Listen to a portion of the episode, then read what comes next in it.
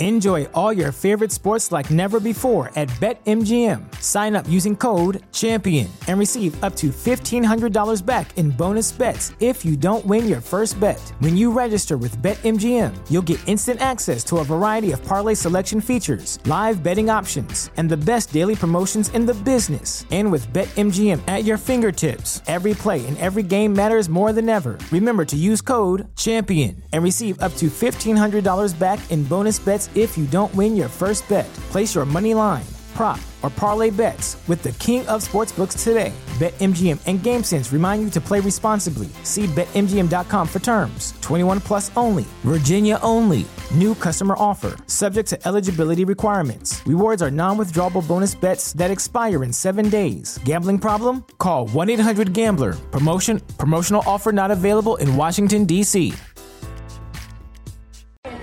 Jordan Grace, and you're listening to the Social Suplex Podcast Network. BWB, this is One Nation Radio. You better get it right. Rich Latta, James Boyd came to give them life. The Blackest Wrestling Podcast has come to kick all ass and drop it six feet if they kicking trash. Word, let me welcome y'all to something different. And if you dig it, man, you should let some friends listen. We be getting it in, this on the regular dude. Ravish and flow, but this shit rude. See, James don't rap, so I had to break it down. The whole network, man, we coming for the crown. Raps in the columns, I keep them both covered. Making the beats too, so the listeners can bump it. Hit us with the rating, yeah, I'm saying it's a five. Before you hit it, talk, bob your head side to side. It's One Nation Radio, and this is the beginning. It's Rich, and I'm here with James. It's time to listen to One. Nation. We got to unleash the power of the pyramid. This is Mike Sempervive from WrestlingObserver.com. Check me out on Wrestling Observer Live every day. And also check out your boys, Rich and James, on One Nation Radio. Uh, this is Kenny Omega. We're listening to One Nation Radio. Check it out, guys. These guys know what's up. Big Kenny Omega fans. That's all that counts to me. Goodbye and good night. Bang. Ladies and gentlemen, welcome to this week's edition of One Nation Radio. I'm James Porter. With me, I have Rich Latta. What's going on, man? Not much, man. Just uh, had a birthday over the weekend and turned uh, 33 years old. Uh, so don't feel any older, but uh, you know, just happy to to see the calendar uh, keep moving forward because you never know. Um, you know, any day could be your last. Like like UGK says, one day you're here and then you're gone. Yeah, yeah. Uh, so I'm not going. I'm not going. I'm only ask you one question. I just want a quick answer. Are you safe? After what happened this weekend, are you safe? Yes. Okay. All right. That's all. That- We can move on from there. Uh, I'm glad to hear that you are safe. Uh, so the last few weeks, because of the the WrestleMania talk, the WrestleMania review, the WrestleMania preview, but before it, uh, our solo show covering uh, the Sumo Hall shows from from Stardom, uh, we have not talked much about AEW. Um, and I guess it's now our time to catch up and update everybody on our thoughts of AEW from the past two weeks. Um, I had, I, you know, because there was so much stuff going on, I was kind of, quite frankly, from all the goddamn wrestling from basically, you know, one weekend of, of nine hours of pro wrestling, another weekend of eight hours of pro wrestling. I was burnt out. So, um, I hadn't watched any AEW, uh, the past two weeks, but, uh, yesterday watched last week's or two weeks ago's, uh, Dynamite Rampage. Just today I watched, um, last week's Dynamite Rampage, and I gotta say, uh, this is, uh, I wouldn't say that this is like, uh, at the same level of television as what they were doing going into Blood and Guts in, at, um, in the Prudential Center when they were headed there before the pandemic shut it off.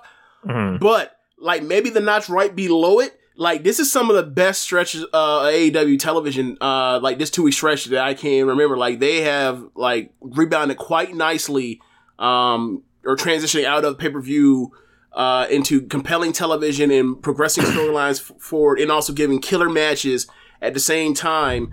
Um, and like, this is almost like embarrassing what we saw, um, like after, uh, Winter is Coming, um, uh, from, uh, from beginning of the year. Like beginning of the year felt like, okay, we got the Danielson, It was like one big match a week. It felt like. Right, and that was it. That's all we got. Now it's like Yeah. we're getting, you know, it's not necessarily that we're getting like high profile marquee match. Like FTR and Young Bucks It's a high high profile marquee match, but underneath that, you're getting uh Danielson and Trent Beretta. You're getting um Adam Cole and Christian Cage. You're getting uh Wheeler Yuta and and Danielson. Like you're getting a lot of really fun matchups. Jay Lethal and, and Moxley. You're getting a lot of fun Young shit. Bucks and Top Flight. Yes, yes, you're getting a lot of fun shit, and it feels more in the spirit of like when when Dynamite first started, they were just giving you like give you a name that you know, a name and you know, maybe versus some or someone that's really talented that just isn't over yet versus somebody that already is over, and like this match is going to get them, you know, their moment or whatever else, and. It's been really fun and like, you know, even the promo segments with Moxley, uh, sorry, with uh Kingston and um God, that Kingston promo was great. The Yeah. last one, like, yeah, uh like we, we gonna do this shit like JYD in New Orleans. yeah, like the Kingston J. Uh, I'm sorry, the Kingston and uh, Santana and Ortiz stuff versus um, J. J. Jericho Appreciation Society. That's also been well done. The the Wardlow uh, beating the fuck out of security and costing uh, the Pinnacle members their ma- uh, their matches that aren't. Uh, MJF and watch MJF like tried to have figure out how he's gonna have to manipulate and massage all these egos that are get now realizing that he's a fuck nigga. Like this is this is really damn good. Um, the And, the like, stuff with the- the, the stuff with of, like, Swerve. The, the threat of a, of, of a new pinnacle, like possibly like Yeah. coming into play. yeah, uh, the Swerve and Keith Lee versus uh uh Team Taz. That's been fun as well.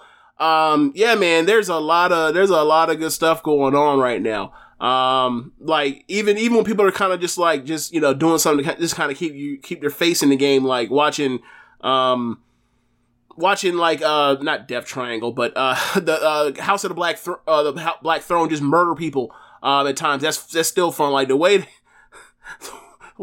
dude, what uh Hangman straight bitching Adam Cole the last time we the, saw the, him. the championship celebration where they steal the belts and then they celebrate and then they get them back. Where they just were the Bayface just punked the heels. That was great too. Like yeah, this it's it's been a lot of fun. It really has. Yeah, man. So, um, I, I guess like w- let's take it from the uh from March 30th. Uh, we'll start. Uh, CM Punk, Max Caster. Max Caster comes off the rip. Uh, with the Will Smith line. Uh, this was directly after the Oscars. I didn't. I thought he fell short on this one. Um, was he did it in. eager. He used it. He used it. He as used a it in setup bar one. Yep, he used it as a setup bar instead of the punchline bar. I like, Like, nah, I'll slap you in the face like Will. No, no, no, no, man. Like, and he, like that should have been his his second bar, and then he'd have been Hey, off to a much know, better start. You know, kids these days they ain't got no psychology. You know. yeah, yeah, you know, uh, you know, you know that man maybe one one year younger than me, but. um but yeah uh i don't think he had the best uh rap verse that night and then you know he just had an all right match with CM Punk Especially compared to uh, the shit he gave Samoa Joe. That was that killed that bro Killed the one he did with Samoa Joe it was like That's one of his better ones. like light them up, smoke them, like like open the pack, you know. Yeah, Um, like he gave him. Look, that man was like, "What? What they gonna give you in the match? Nothing. All right. I'm taking everything before this bitch. Yeah, yeah, yeah. He like, I got. I'm. You know, I'm leaving here with something. I'm, Yes, you know, yes, I'm I'm, leaving here finding with a way. something. I'm leaving here with something. So Indeed. definitely, Indeed. Um, so after that, uh, CM Punk was uh, doing like a title belt pose. You know, he's been doing this uh, every once in a while. Schiavone asked what that means. Um, he asked the fans what it means. Punk says he doesn't know who the champ is going to be between Cole and Page, but uh, he knows before his time is over in AEW, there's going to be more gray in his beard. There will be more scars on his head, but he will be the AEW World Champion at some point. I like how he asked the crowd, who had no way of answering this correctly in uh in in one like United Front. What the, you tell me what that means? And all they were like, uh, CM Punk, CM Punk. We don't know what to say, nigga. What do you what do you expect us to say? You want a title shot? You want the next title shot? The next big show? You want a title shot? The next big show? Like, what are we supposed to take to that, nigga? What are you doing? It was just funny. I saw that crowd like they were like, you were looking around like, oh, you, all- CM Punk. When, when when in doubt, just chant CM Punk. I mean, that has been the case for about eight years now. Yeah. Um, so after that, FT, uh, MJF was backstage uh, with FTR, and uh, FTR uh, and Mark Sterling was uh, putting up pictures of Wardlow, saying, "Security, please watch out for this man." Uh, MJF says he does not exist, uh, but the Pinnacle does. They're going to get some wins starting tonight with FTR. Uh, Dax Harwood came in and uh, he told MJF he was their friend, but Wardlow's our friend as well. Then MJF immediately throws Wardlow under the bus, says, "I don't want to, you know, I I don't mean to talk." but you know, Warlow be talking shit about y'all, you know. so immediately, like, and he's is obviously uh, not genuine, completely ina- inauthentic. It's MJF, pretty much. Yes. Um, Um, And- he asked them to put their hands in in um uh uh Wheeler um puts his hand in but he's like he's not happy about it. And then like Dax is like he he questioned whether or not to put his hand in and eventually he begrudgingly did and he couldn't he couldn't he looked away from the camera. He was like disgusted with Yes. himself. Yep. that This was like- that was good. That was good This is like step one. Uh, FTR is like, or not step one because it's been in motion, like Mhm. them like turning face and all that. Um, I've been trying to figure out like who's like, you know, every tag team like there's obviously the the A member and then the B member, Mhm. and I think it's been emerging that Dax is the the leader of this thing. Well, I mean, this goes back even in NXT. Like Dax was always the more charismatic shit stirrer of the you know of the of them two, and I Mhm. always saw it as um uh Wheeler was the one that was like to me he was like the the the better athlete. Right. Um, but like the, they they they treat Dax as if he is like the the Nick Jackson, where like singles matches Right. it's him. He's a single specialist or single star that you send out. Like same when they use Trent instead Right. of uh, Chuck Taylor.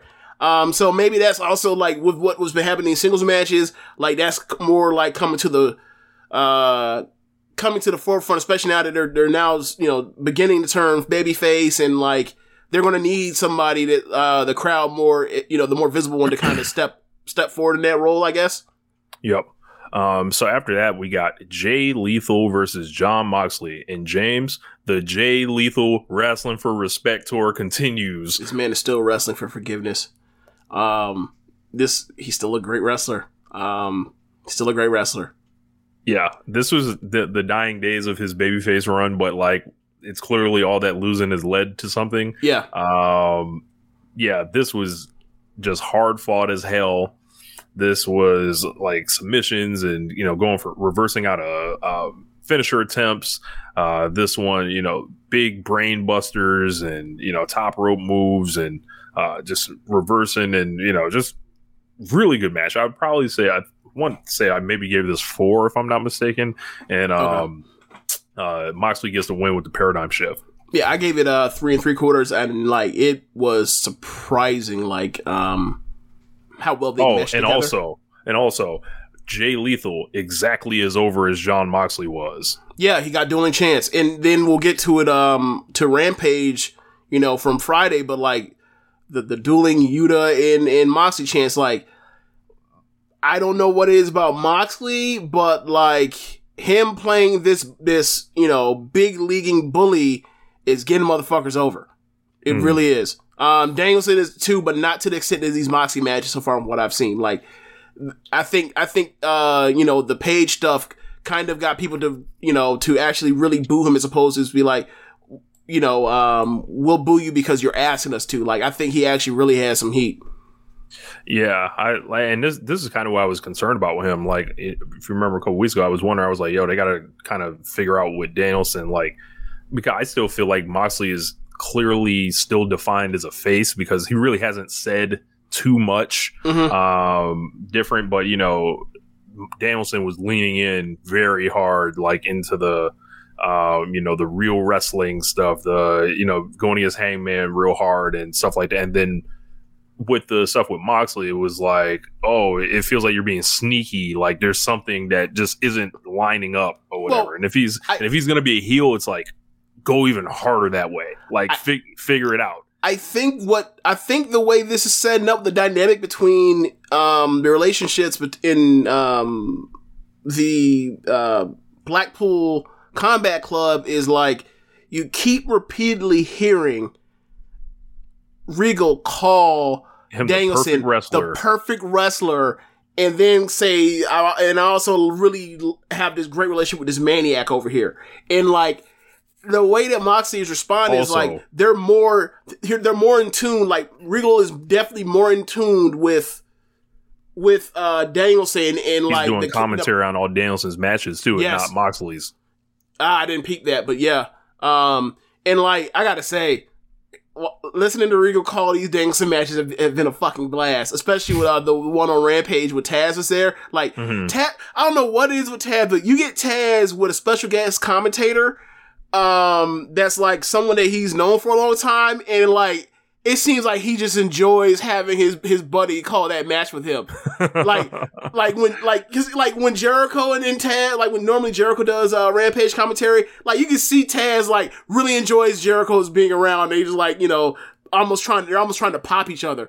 And Yeah. like maybe not the pop part with uh with Regal but like he clearly like enjoys and respects his opinion um and everything so but yeah like back to like the definitely like it feels like this thing where like Regal and Moxley respect the hell out of each other. Therefore, Moxley almost like a dog and just like just just due to respect is like with him because he because he called and he came. He's like, I respect you so much. You you called, so I'm here. Uh, but it seems like the, I feel like as this goes further along, the, the mechanate you will see the machinations and the cahoots. And you'll see that he will more like Regal will more favor Danielson, and then like when it comes down to when he has to pick one, he's gonna pick Danielson, and then Moxie will be the, the avenged baby face going out for blood. Like in the long term, I'm not saying it's gonna be in three months. I'm not even saying it's gonna be in six months, but I could definitely see a year from now. He'd be like, they look at each other. This this motherfucker is this motherfucker is collateral damage. Get him out of here. him.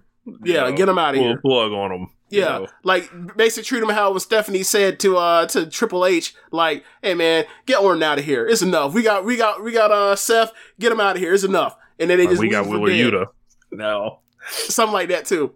Yeah. So uh, FTR versus Gun Club. Uh, all it took to to turn FTR into faces was stick them next to the Gun Club. Next to the ass boys. Boy, invaluable. Uh, apparently the ass boys. Uh, FTR whooped that ass. Uh, got the uh, uh, Big rig. big rig on um uh, one of them boys. Uh, I don't know which one it was. Uh, I it on was Austin. It was on Yeah. Austin. Because I write this down on my notes, so I remembered it was it was, uh, it was Austin. So uh, FTR uh, wins the match. Then uh, MJF comes out to celebrate with him, but for some reason there's like a little bit of tension. They shove each other, but you know they eventually like kind of make up. Backstage, Yeah. Well, well, well, in in the middle of the match, that's when you get the first like Wardlow Oh, the Wardlow, yeah. appearance. Like Wardlow shows up. They cut to the back. He's he, you know he's throwing around security a little bit, it- it- like a little bit, and then he gets out to the front and like it's distracting the match. And ultimately, Dax ends up getting the win. And because the match is, is distracted in the match, like when Cast, I'm sorry, Caster, but different Max. When when MJF comes down and tries to raise Dax's hand, Dax is like, "Nah, man, I told you I wasn't with this distraction and bullshit. You interfering in my match. You fucking with my money. You fucking with my family. Don't you know?" He was pissed. Uh, so then like he was able to defuse him for for that time, MJF. So, but like you see what's brewing. Like Wardlow is bad for business yeah, um, or bad for their business. yeah, and this will continue. Yep. So then we had the Jericho Appreciation Society uh, backstage. Uh, Jericho said he's the influencer. Nobody else can join. If they ask, they can GFY. Then um, Daniel Garcia, Mox, Santana, Ortiz, and Eddie Kingston. Uh, then they look behind the curtains and they look behind the other one. Uh, all these boys were standing there ready. So uh, it was a jump zone. Well, the first one was, uh, you know, like a week before, they were doing the thing where it's like peekaboo behind the thing, like see they're not there, and then like I guess this week, one of them looked, and then the other one, to- uh, one of them told Hager to look. Hager opened up that blind and got hit with that fucking speedball right in the right between Yes. the fucking eyes, and you know, uh, then it was on from there. Yep. Um, so they they brawl all down the damn ring and everything else, like, and eventually, uh, JAS takes control the numbers game. Uh, they they work it out. Jericho gets a hold of Floyd. Uh, what's up to Floyd? And um, and, and beat down all Yeah. all the uh the Boricuas, I'll say. And um uh Jericho pulled out the leather strap and uh, he nailed the Judas effect on Kingston. Uh feels like there's there may be a blood and guts coming uh with these guys eventually whenever they can add two more members for for Kingston. I'm sure they Yeah. won't have to look f- far to Yeah. find them. Um, one thing that I wanted to point out, uh, when you mentioned the belt, like it reminded me of Jeff Hardy is sometimes when stuff with belts because he has that studded belt. So it's like it's when you get hit with that shit, that shit looks even more painful and probably is more painful than like a regular belt. So it's like when, he, when he cracked him and Kingston made him face, I was like, God damn, oof, rough. Then we got um Mark Sterling. He was backstage. He went uh with Jade. He's back there with Jade. Said he got Jade a, a great opponent for her 30th win, and he brings out a librarian. And then Jade is like insulted and like, "What is this shit?" Uh, you know, and get get cut the shit mark for one. And then we gonna go with you better give me somebody real. Essentially, then Mark says we'll go to option B, and he doesn't want to spit out the names like. And essentially, she tells him to say it with his chest, little nigga. Like that's that's what she says. essentially, and then he says Marina Shafir, uh, and I feel like these were the seeds for uh, the Jade Babyface turn, which is on the way. I mean, she can, she can do whatever she wants. She's over. She's over as hell, so it doesn't really Oh, matter. But like, yeah, it- it's easy. They, they just use Mark Sterling to like, you know, turn her or whatever. Be like, oh, you don't believe in her. You trying to give me these setups? Like, what you don't think I can win? And then like she just keeps, you know, whatever. And yeah, yeah, yeah. I think, but I think also, um, given what I saw with the Britt thing, like it seems like maybe this is just that particular case, but it seems almost like if something gets over in the women's division, they're like, I ain't finna fuck around and change no dynamics, to, you know, to to fuck around and, and mess up the the equation. Like, cause Britt was getting, you know, was getting baby faces, uh, the hell out of here, and- right? And it was like, why do you just turn her baby face already? And they just re- they just refused to do it. So it's like, maybe I'm thinking, maybe I'm thinking about that history of why I don't think that's what they're doing. But that could be, that could very well be it. Either Yeah, way, man. it's gonna work. Yeah. God bless Jade. Um, Yeah, like Brian, go ahead. we'll get to it, but uh, like it, it seems to be a continuation of of Jay versus that karate shit. So that's also yeah, Yes, I loved it. By the way. so up next we had Bryan Danielson versus Wheeler Yuta. Uh, this was also an awesome match. Um, like the the rise of Wheeler Yuta continues. Uh, Danielson stomps him, uh, gives him a power driver, locks into submission. Is Bryan is pissed in this match? He's like he can't believe the audacity of uh, Wheeler Yuta. yeah. Why don't you just roll over and die? Yep. So Uh, Danielson I- with another win. think, What did I give that match? I gave four flat stars. I really, yeah, I feel like I could swear that match is good as hell. Yep, four stars. Um, yeah. Uh, Danielson. Danielson does something. and We'll talk about it in the in the uh, the match on uh, Rampage, but like he did something in that match. I was like, God, like he's he's even doing this like protecting himself, and he's still fucking great. Like besides just you know the you know the the hand you know the arm push topes and like the the you know the corner drop kicks or whatever else. Like he's even like even on his bumps, he's finding a way to, to give himself space to not you know jostle his head or fuck up his neck or anything like that. He's the best, just the best. Then we got um Cole and Red Dragon. They have tapes on on the championships. Uh, Danielson, or excuse me, uh, Red Dragon has the tag belts. Cole has uh, the AEW title. Uh, they look like absolute geeks uh, Yes. with these things. And Cole says the actual champions aren't here tonight uh, because they weren't invited, and we took these titles essentially because uh, Cole needs AEW uh, or they need a new era to take control. Kyle O'Reilly said he sees the haters saying they don't have enough wins, but Kyle O'Reilly, you know, just continues to talk more. Essentially says they're wicked. Everybody loves them. He basically is like he loses train of thought and was like, oh, "Never mind, guys. I'm drunk. I drank too much champagne." um, Fish says he'll put their resume against anyone in the industry. Um, they're the three baddest dudes in the company, and then the celebration is going to continue all week long. All of a sudden, uh, Hangman pulled up in the Tesla with the horns on it, and uh, you know he charged the ring, started started essentially whooping all three of they they country ass, and then Red, he took down Red Dragon and he threw Cole across the ring. Uh, he was going to hit the buckshot, but uh, he, uh, the, you know the Red Dragon pulled Cole out they tried to escape. Jurassic Express and Christian came out said, "Nah, it, it's time to pay the price." They whoop their ass. Essentially, uh, Cole gets dumped, and you know the real champs get their belts back. Great baby face. Great baby face segment. Ain't really got too much to say. I'll just whoop your ass. Like that's you know uh, yeah, yeah, man. Uh, they and you know we at this time we kind of learn. Actually, no, we don't learn until the next week uh, about the title match. Okay. So uh, Thunder Rosa comes out, cuts a promo. Uh, she says shame their accomplishments are cut short, but she's a champion. She's the first Mexican woman to do that. Uh, she fought her way to be the face of the division, but she doesn't just want to be the face. She wants to be the face of all women's wrestling. That's right, all women's wrestling. Uh, she thinks uh, that there are always bullies that want to pull her down. Thunder says pillars get knocked down, but the foundations remain, and she'll be that.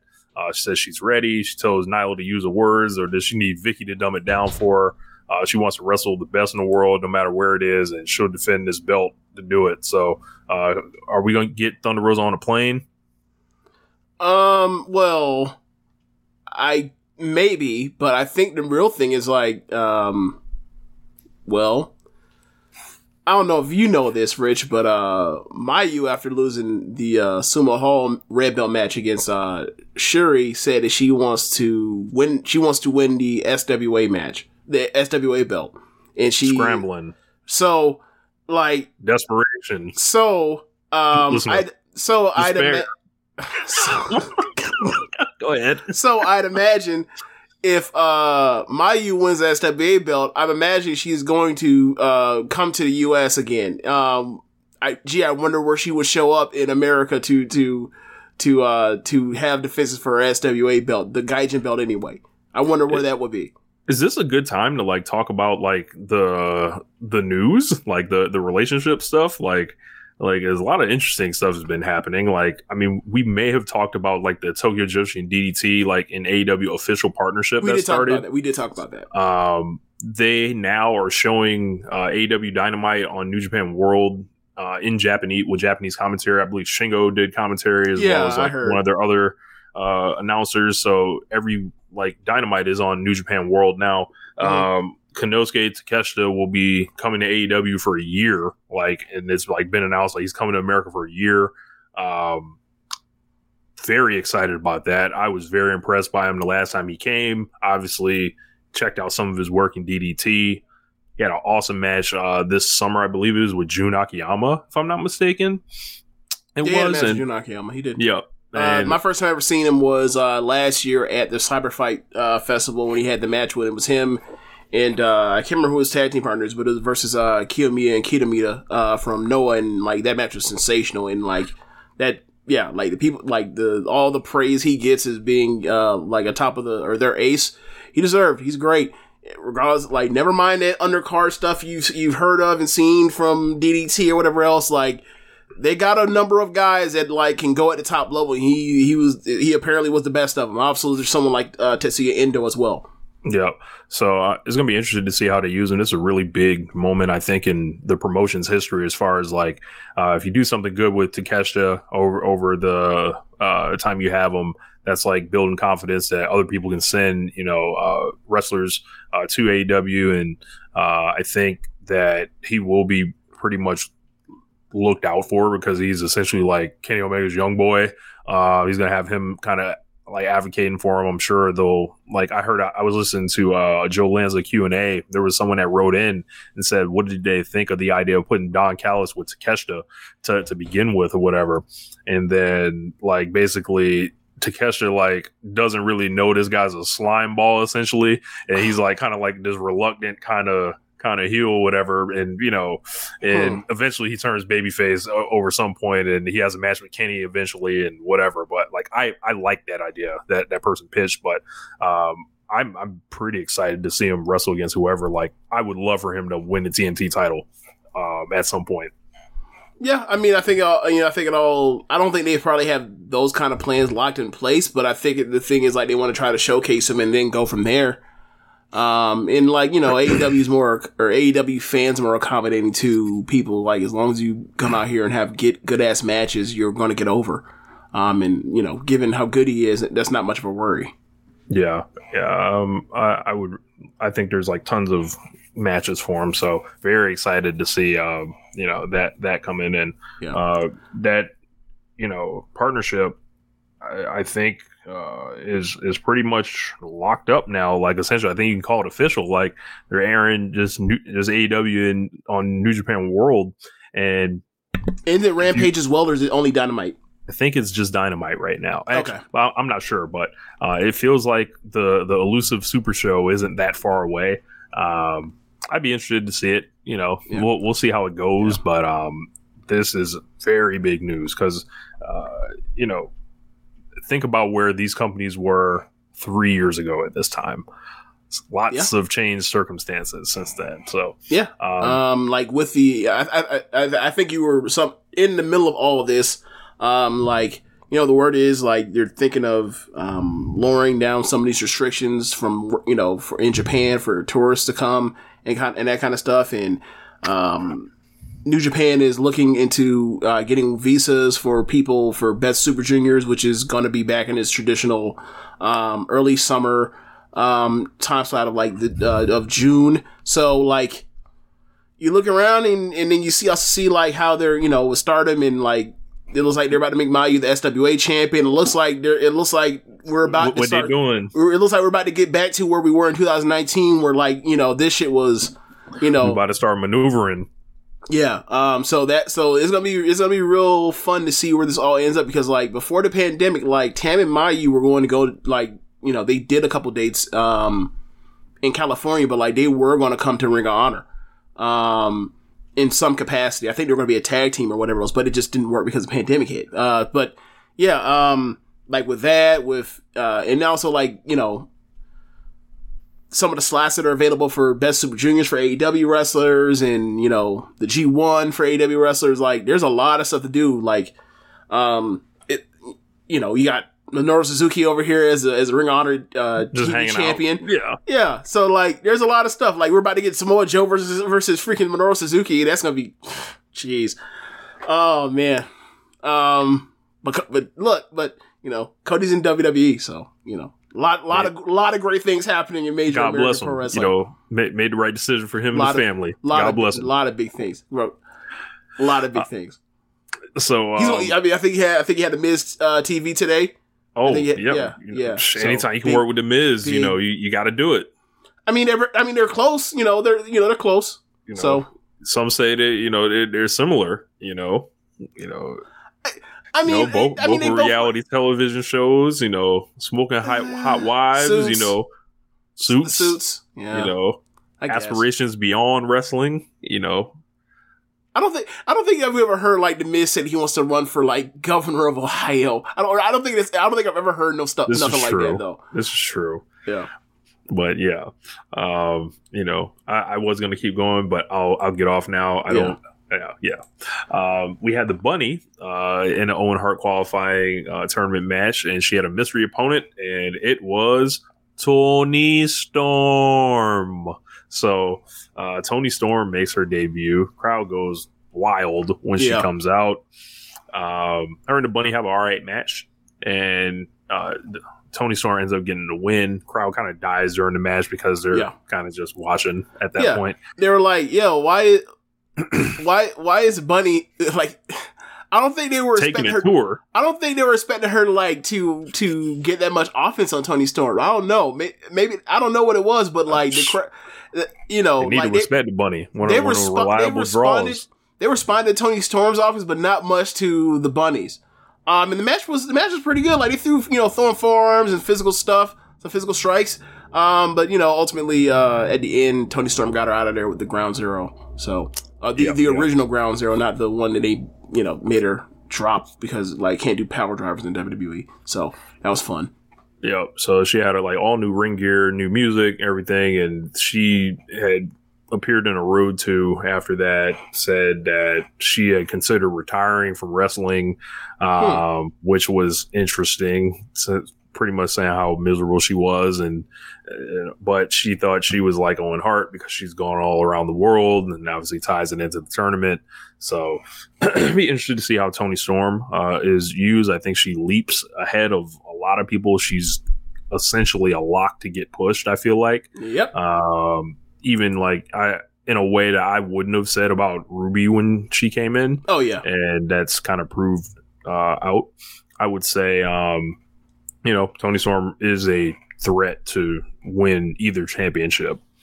Oh yeah, yeah, yeah. Um, if you are Tony Khan and you and you saw these indie shows from in the UK, and you know watching. Prog- watching Rev Pro, watching Progress, he, he's he's familiar with Toni Storm. He's seen her a few times. So like, yeah, that's probably like. You know, um, when the UK, you know, UK, or uh, NXT UK started, or whatever else, that was one of the things. It was like, Oh yeah, Toni Storm would be like you know the ace of that division. Like, I don't think she was necessarily the ace, but she was definitely like her and Rhea Ripley were two top stars in the women Like that women's we division. thought it would be uh, Toni Storm, and then they just kind of picked Rhea Ripley, and it was like, wow, you really picked Rhea Ripley because I would think to the like for me at least, it was like okay, Toni Storm's like the person that's already been like had the huge name everywhere, and Right. Rhea Ripley's just this person they have that's Won like, the Mae Young, cl- won the uh, you know what semifinalists in the first Mae Young Classic. You know, won the second one. Like they they treated Rhea like it. like, I- like I she was what- like her they, they treated her kind of like she they, they were holding her off and then they just picked they picked her instead and it was like oh okay maybe they just want to get back to Toni Storm because she's the ace she'll eventually drop it back to Toni Storm but it didn't go like that Right, right. Like, and also, like, I think you know, Toni Storm also when she's in NXT UK, like they did that, or she was also like wrestling other places. She was still going back to Japan at the time. Like she was doing Sendai. She did Sendai Girls for a trip. She was still, you know, still did her tours in Stardom before, uh, you know, uh, Robot Stardom, and then WWE said fuck them. Uh, but yeah, like it was. So it may have been a situation where like you know, they liked Rhea, they liked Toni Storm. Rhea was um seemed to want to was more uh uh what do you say, uh more interested in, in moving over faster, moving over Mhm. to America sooner. So like they tracked her first and they were like, Well, all right, once once we you know, we'll give her the belt first. She's the heel. We'll have Toni Storm be the babyface that eventually conquers at the end, and then she'll be her run with it. And that's kind of how that worked out. Um, and then like you know, it was it was this weird thing. It was like, where is Toni Storm? Where the fuck, you know, what you say about a lot of people in the NXT UK, like where the fuck are they? Where what are they doing? And they eventually brought her over, and then by that point in time, it's like, all right, they're they're you know, um, Io got hurt. Um, they turned Toni heel. And then next thing you know, it's like, all right, so they're slow playing it, and then they move immediately move her into the main roster, and then they did what happened with the main roster, where she was like, I, I want to get the fuck out of here. So, um, yeah yeah, I, I think maybe it was a hesitancy if she just didn't want to actually. She really did not like their style, but she was like, "But this is going to raise my profile," and she kept going with it. Like, I, I mean, I'm already speculating where this is, but like, it it the further and further they went with her, the more and more it seemed like she was less interested in. WWE. And it seemed like a lot like obviously there were a lot of things outside of the ring that always felt like were holding her back in that promotion. Like she showed up uh here uh i would say probably in like the best condition i've seen her in, in a long time.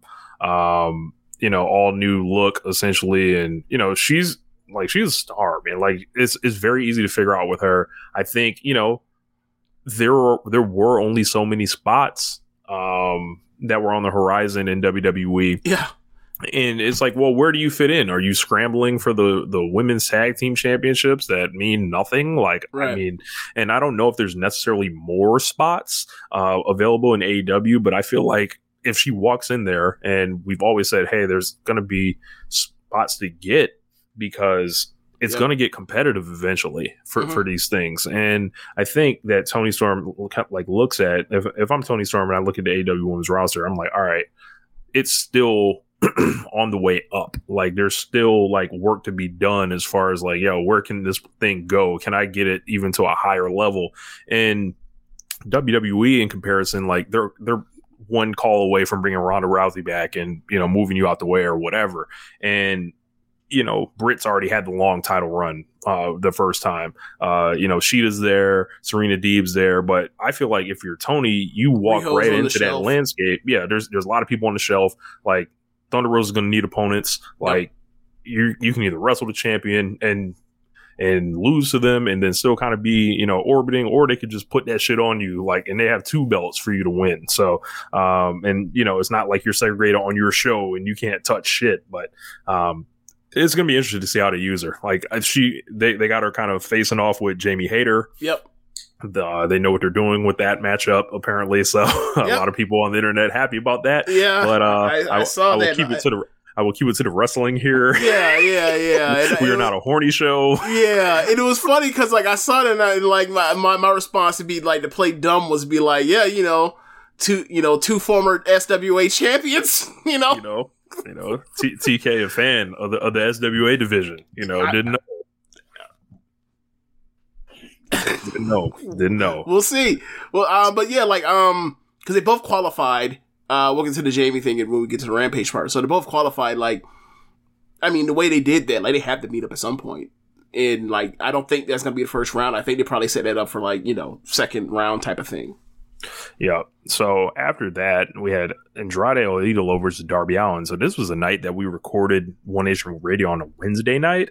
Uh, so I didn't catch this main event, and I've got to go back and watch it. But James, please let us know. Oh about this man, one. like, uh, like, okay, so Andrade comes out first, um, and like, I think Darby says had a promo at some point along the lines like, I don't, I don't, like, I don't want you with the skull, you know, with the skull mask and that bullshit. I like, I want the, I want the, you know, the guy that was one of the best wrestlers in the world. So like, Darby, so like, and I don't want Jose and AFO and all that bullshit. So like, he he tells. So Andrade comes down, he takes off the mask, takes off the, the suit deal, the, you know, tearaway suit, and then like he tells Jose to go back up the tunnel. So Darby comes out with Sting, he fist bumps Sting, Sting, you know, goes back up the tunnel. Darby comes down on the skateboard, down the, down the tunnel. That man took one step off that damn skateboard at, uh, at the bottom of, of that ramp and ca- caught a fucking tornado from from Andrade. And then Andrade from there is just bullying, bullying and throwing this fucker around. And Andrade looks as big as I think I've ever seen him. Uh, to where like the the announce team fucking lies their ass off and says, you know, he's, you know, he looks like, you know, or I think they say like, you know, I think word is that he's coming in at 241. I was like, okay, I, look, his ar- look, his traps are huge. His arms are huge. His lats are fucking huge. At this point, Look, The there, there, there is that. Hey, I've left WWE. They probably told me I was too small. Right. Murphy's kind of got that same, or Yeah. Buddy Matthews got that same Yeah, kind of deal. absolutely I'm going. Ain't nobody going to tell me I'm too small no Right. more. So right. But the thing is, like, he, you know, when he first came up, he was already gigantic compared to what he was in in WWE. I I think this was the biggest I had ever seen him. Right. mhm. And that being said, he's five fucking nine. He's not no two four. You can't even. li- It was an outrageous lie. Like if you want to embellish to say that he's huge, you say he's two twenty five. You don't Mhm. say that he's like. Sorry, who's who's two twenty? Who's two forty? Uh, bro, Hangman's like 220. he's built at two twenty. Yeah, That's my. You know what I'm saying? Build at 220. Like, um, I'll, I'll I'll put it this way, right? Um, I'm trying to think of somebody that's like, bro, most NFL running backs aren't even 240. So, you know what I mean? right, right. Like, I understand that like Andrade might be as big as Dalvin, might be you know more muscular than Dalvin Cook, but Dalvin Cook ain't even nowhere approaching. Uh, and he's 5'11. He's not 5'9", right? Uh, so it's like Hmm. this is this is out, this is an outrageous lie you're telling. Like, if you want to say he's 225, I'll be like, look, you can kayfabe that. 241 is like, nah, man, absolutely not. 241. I, I'm trying to think of somebody in that Rich, range. It's, it, Rich, yeah, when I'm rich, when when I get down and cut down and weight to where I had where I, my abs show, I'm 245. Yeah, yeah. Yeah, I'm- no, I'm six four. Get the fuck out of here. Like no, but um. Anyway, um. So, but anyway, like the whole match was Andrade is throwing this little this little kid around, and, and you know, classic uh Darby. Darby's fighting back. And they get to a slap battle that's out of this world. It's probably the best slap battle since since Tam and Giulia. they just they just paintbrushing the shit out of each other, and then uh Darby goes to fire fire up and hit him with a big charge, and Andrade outpaces that man one of them Kenta slaps, and I and I was like, yes. Um, so I forgot what the end was, but basically, like they shot Darby a, a little bit of bail, and Andrade happened to win at the end. Um, and it's and it continuing the the feud with uh with you know AFO and Sting and Darby and the Hardys, and like the match was just super fun. Like I thought that. I thought that at its peak during the slap battle, like I was like, this might be a four, this this might like if you know goes away it goes to be a four and a half star match. It cooled down after that, but it was still a fan, it was still a fantastic match. I ended up giving it four stars. I loved it. Um, I, I I want another, I want another match. I want a decisive finish. Uh, when they, I mean, this was obviously it was, it, this wasn't like a disaster of a finish, but like I want to, I want another match between them to settle to settle it fully. So we roll right into Rampage. Um, we had the Young Bucks versus Top Flight. Always a joy when these guys get together. I don't think they had their best match, um, uh, like together on this one. I think their their last match that they had was even better than this one. Um, but it's always cool to see these guys together. I love the Bucks' new like kind of dark purple gear with with the Jays. Like that's just hard. Um, Dante Martin looked great in this match. Um, and the Bucks got the win. I would want to say maybe like three and a half, three and three quarters, maybe just over Yeah. ten minutes. I gave it three and a quarter. I, I didn't like it that much. Uh, like Dar- Darius is back, but he's not back. If you get what I mean, like they're they're they're covering and hiding him um right now, as opposed to like that dude was also sensational. Um, and obviously, you know, he just came back from a torn ACL. He's still wearing a knee brace and everything, but like they they had they had him out there like like he was just an other uh, at times. And Darius, uh, not Darius, but uh, Dante had to do the heavy lifting, and like it was noticeable to me. Um, but yeah, like you know, the Unbusted Autopilot is a fucking three and a quarter star match, and that's kind of what this was.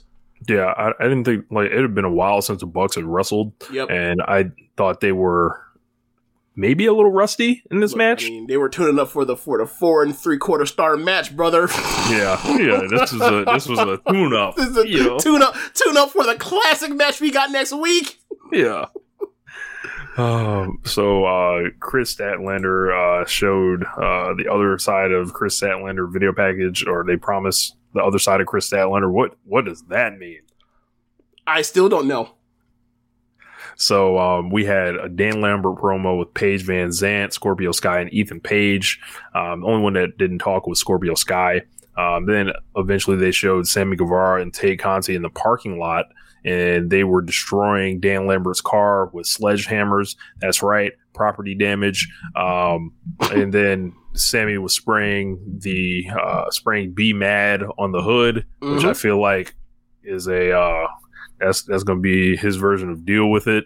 Um, and I think when they turn, that's going to be the catchphrase.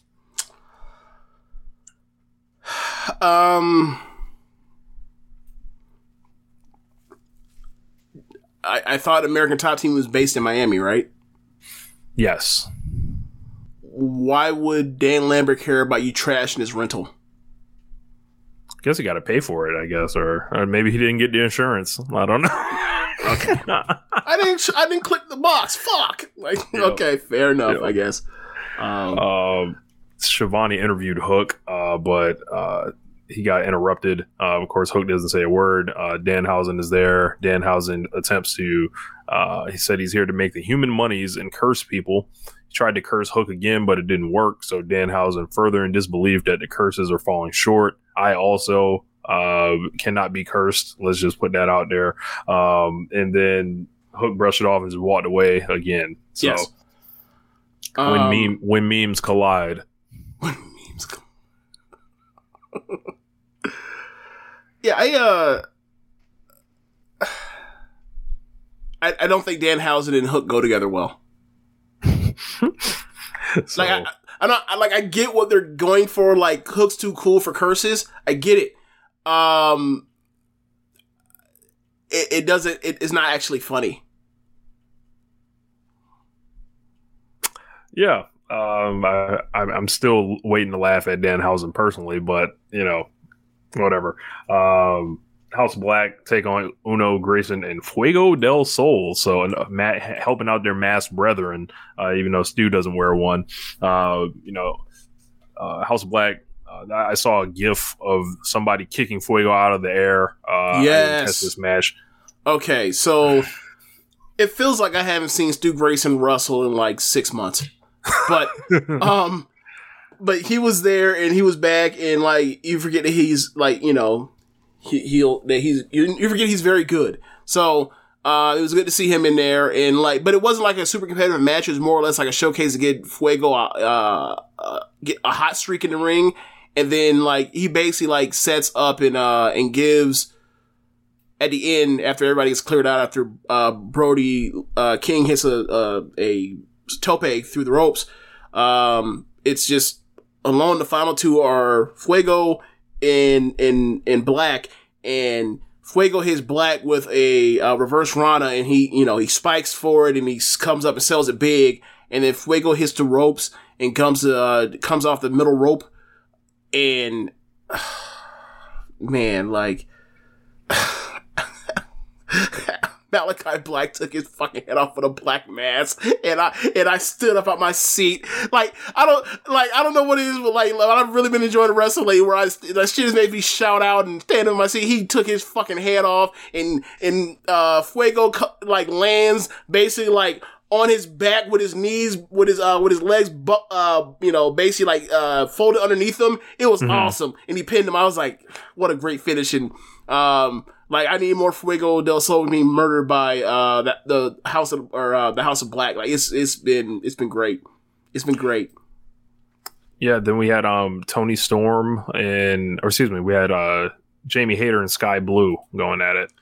yeah this match was uh not good. Um sky blue just um she's not ready yet but you know um like but she was better than julia hart that we saw uh, this week but uh yeah a lot of uh, fans of them both. yeah i mean is that because of their wrestling or is that because of their look? Uh, it, ultimately i don't care whatever but um match was just kind of there like I, I have to look at the what i gave it um yeah i ended up giving it two and a half stars. Uh jamie ended up beating her with the uh with a rainmaker uh, she clubbed her around a few times and then hit her with a ripcord you know lariat rainmaker so So after that, we got uh, the announcement of FTR and the Bucks. Bucks accept the challenge. Uh, they then teleport at the same time to the Ring of Honor show to do the run in, uh, which was profiled on being the elite. Pretty funny. Um, after that, they announced Bucks and FTR for next Wednesday. Hardy Boys, Butcher and the Blade in the tables match. Cole and Christian Cage. Uh, then we got the main event promo uh, between Hobbs and Lee, and then we had the main event of Keith Lee and Powerhouse Hobbs. Yeah, man. Um, they basically like they basically just you know run into each other. They do power moves. Uh, Hobbs does a really good job um, working around Keith Lee's you know baby face fire and the faces he makes and sells, and then you know he fires up, and like all of it is building towards Keith Lee firing up, and then Keith Lee fires up, and then like th- you know they they start you know more or less throwing each other around at points a, few, a, a couple times like they were parts of the match was building around Keith Lee wanted to give him that big you know corner to corner bill um and Powerhouse Hobbs was like, nah, or Hobbs was like, nah, not happening. And then eventually, after he fires up, he finally gets it. Um, and, uh, then by that point in time, cause it's Rampage, you got, uh, Ricky Starks on commentary. He realized that Hobbs was, was in trouble. He comes down and start, tries to interfere. Um, which leads to Swerve coming out and, you know, trying to, and canceling that out, uh, because of the distraction at the ringside. Um, Hobbs turns around and he ends up catching a, or actually like the ref gets distracted. So, um, Keith Lee was distracted, and then uh, Hobbs ends up uh, hitting him with the, the big spine buster cover, made the cover. Ref is distracted. Um, you know, uh, Hobbs gets back up and tries to get the, the ref back in place or whatever else, and then as he turns around, he ends up catching the ground zero. Um, and then after the match, um, Starks puts Swerve through a table, and then there's another table um, put propped up in the corner, and uh, by Powerhouse Hobbs, Lee gets back to his feet. He ends up you know, catching or getting the goozle on uh, Starks, and then uh, he's by the table. So uh, Hobbs ends up uh, spearing him through the table, and that's how they went off on Rampage. Went off air on Rampage.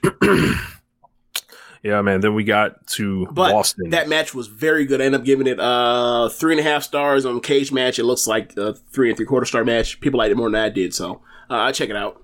It's fun. Yeah, like Keith Lee is just so good at like just being a big man that wrestles other big motherfuckers. He's really he's really good. He's really good. Like you mean like this is like what Omos and Bobby Lashley should have been like? they couldn't dream of having a match that good. Damn. They could dream, like, nah, man. Like think of okay. Let's let's just go through it. Survivor Series 2019, Keith Lee, Roman Reigns had the crowd on his fucking feet. Yep. Royal Rumble 2020, Keith Lee, Brock Lesnar. Had Brock Lesnar out here running ropes to get Keith Lee to do his drop down, uh, or do his leapfrog drop down or drop down leapfrog, right? Like, had the crowd on his feet.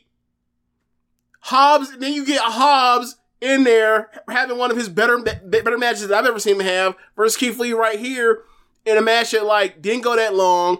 Neither one of them got blown up and like had a run it at the end. Still three and a half. A lot of people think three and three quarters.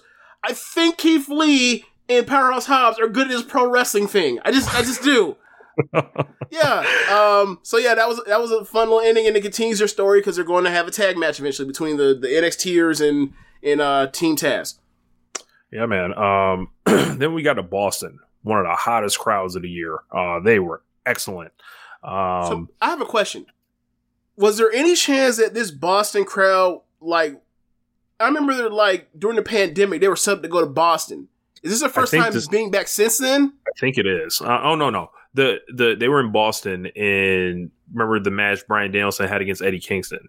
Oh, okay, okay, okay, okay, okay, So this is their first time back since that match. okay. So it's been like over six months. All right. Yeah. Um, so hot crowd. Yeah. Opens up with Cole and Christian Cage. Uh, put Edge and AJ Styles in a pack as I predicted. Um, I thought this was pretty good. Uh, a lot of, a lot of just hijinks of moving back and forth and you know taking stuff, milking stuff, and also like making it mean something and but like the correct way to like This- where it doesn't kill the crowd. This Like- was a this was a this was a classic Christian WWE singles match. Like you can put like obviously I don't think it was as good as some of those Randy Orton matches, but like you could put this next to like the SummerSlam stuff with Del Rio from from like earlier in the decade, earlier last decade. Yeah, very good. Um, like not a bunch of flying, not a bunch of like uh or slower paced or whatever else. Uh, slower paced than most Christian matches, to be honest. But like you know, like this was a match that like played towards um the big moves and um once you know it, like setting up towards like the big moves or the real momentum make uh movers or changers in the matches and like as they'll start coming out and they're ducking and escaping that stuff like it was it was fun um i ended up giving it uh three and three quarters and i was like yo like they're between last week's stuff i just watched yes you know literally i watched it yesterday and then this stuff i'm like I know what's on the main event of this. Like I know that's I heard I heard this match. I heard the main event was class. Like yo, they're on a really run a really good run of like hot ass wrestling matches that like they just weren't on for a while. Um, like I'm glad this is turned around. Um, yeah. like I like we were talking about the slow start they had. Well, not no more. yeah. uh, at, the Um, beginning at the beginning of the year, yeah, they're yeah like that pay per view changed everything.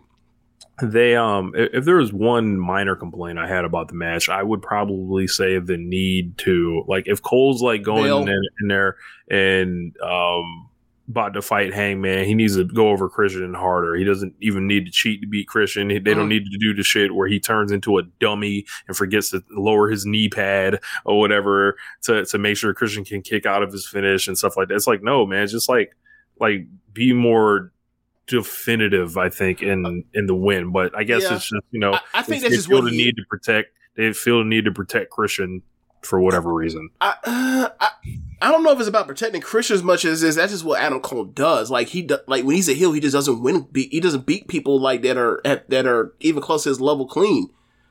Like I think he's more. I think he's you know obviously he's a CZW guy. That's why he does so many death matches.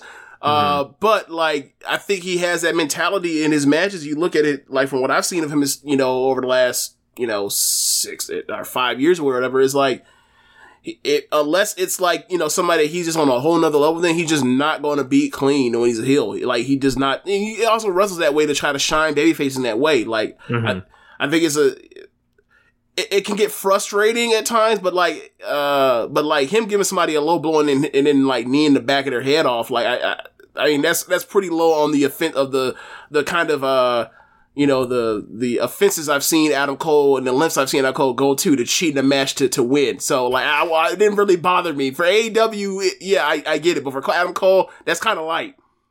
So um Hangman came out after the match, rolls in the ring, straight bitches Adam Cole. Like this is like the hey, Hangman. I'm like hell yeah, like like pump my fist, rooting for. Like Yep. uh, shoves him in the face. Uh, basically says he's gonna he's gonna whoop his ass, get his affairs in order. That was almost like, hey man, put your nuts on the, on the table or whatever right now. Like, yeah, this is this was awesome. Uh, crowd goes insane for Hangman uh, when he comes out, and um, yeah. We're set for a Texas Death Match next week, so Yeah. uh, a match that Hangman was uh, kind of afraid of and hesitant about. Uh, he's gained confidence in it, and now is using this to torture somebody. So uh, he's going to beat the shit out of Cole again. Yep. Like, Yep. This is all part of the program. Like Adam Cole came in and said, "I'm going to help put this fucker over." yep. So, um, yeah, man. Um, then we got a video uh, package of Jay Lethal attacking Jonathan Gresham at Supercard of Honor, kind of setting up, showing Sanjay Dutt, who already kind of worked for AW anyway, backstage. I didn't know that. Um, yeah, he he quit WWE and became an agent there, like uh, in AEW, like the next day or some shit. Like it, Okay. it, it was weird. Like I only knew about the A. I only knew about when he left WWE. I didn't know about him signing on. But you know, whatever. Like he was, you know, that's you know between Ring of Honor and TNA. Like you know, that's what we know him for. So like, of course, like it doesn't shock me that you know someone like Christopher Daniels picked up the phone and get a get a, get a call to try to get him in there. Yeah. So essentially, he's on a on air character now, kind of managing Jay Lethal. They go way back. Uh, they told us from early days in Ring of Honor.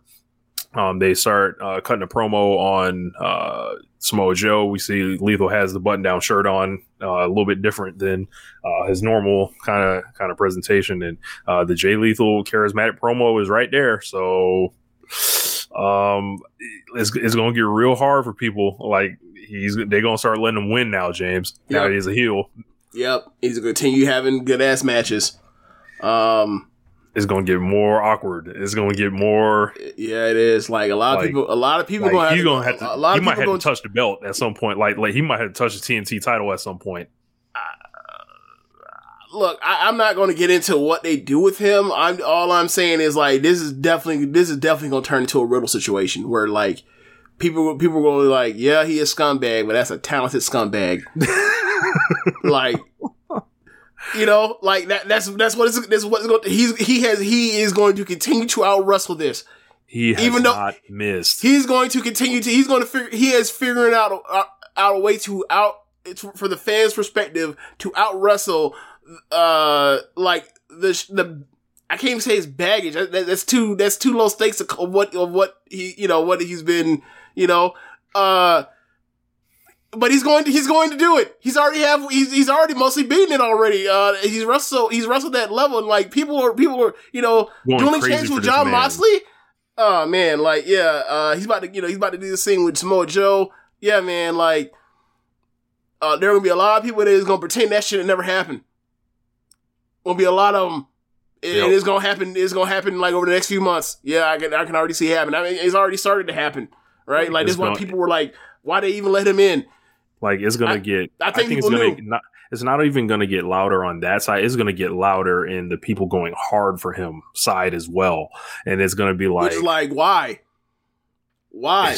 like they they they they see him as as as an accused, He- he- even though he he's wrestles- the one that's he's being accused. so good. He he wrestles too good. There's no way he could have done that. What? That What kind of sense does that make? Sit your dumb ass down. It's gonna get real loud and real stupid. I'm gonna just kind of watch the guy and evaluate his wrestling, and you know, I ain't ruined. I ain't. I ain't ruined for him. I like. yeah. Look, he had a good ass match.